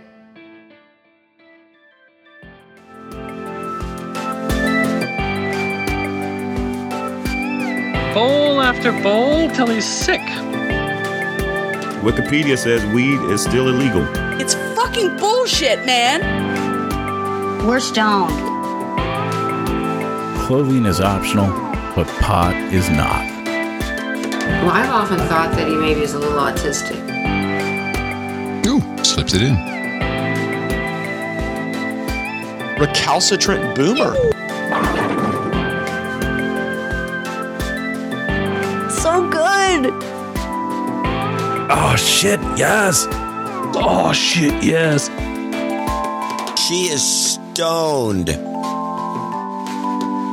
What's going on? And I want a non gay explanation. The truth, it can be a drug. And then remember there was like those beads that you had to go through? Ah!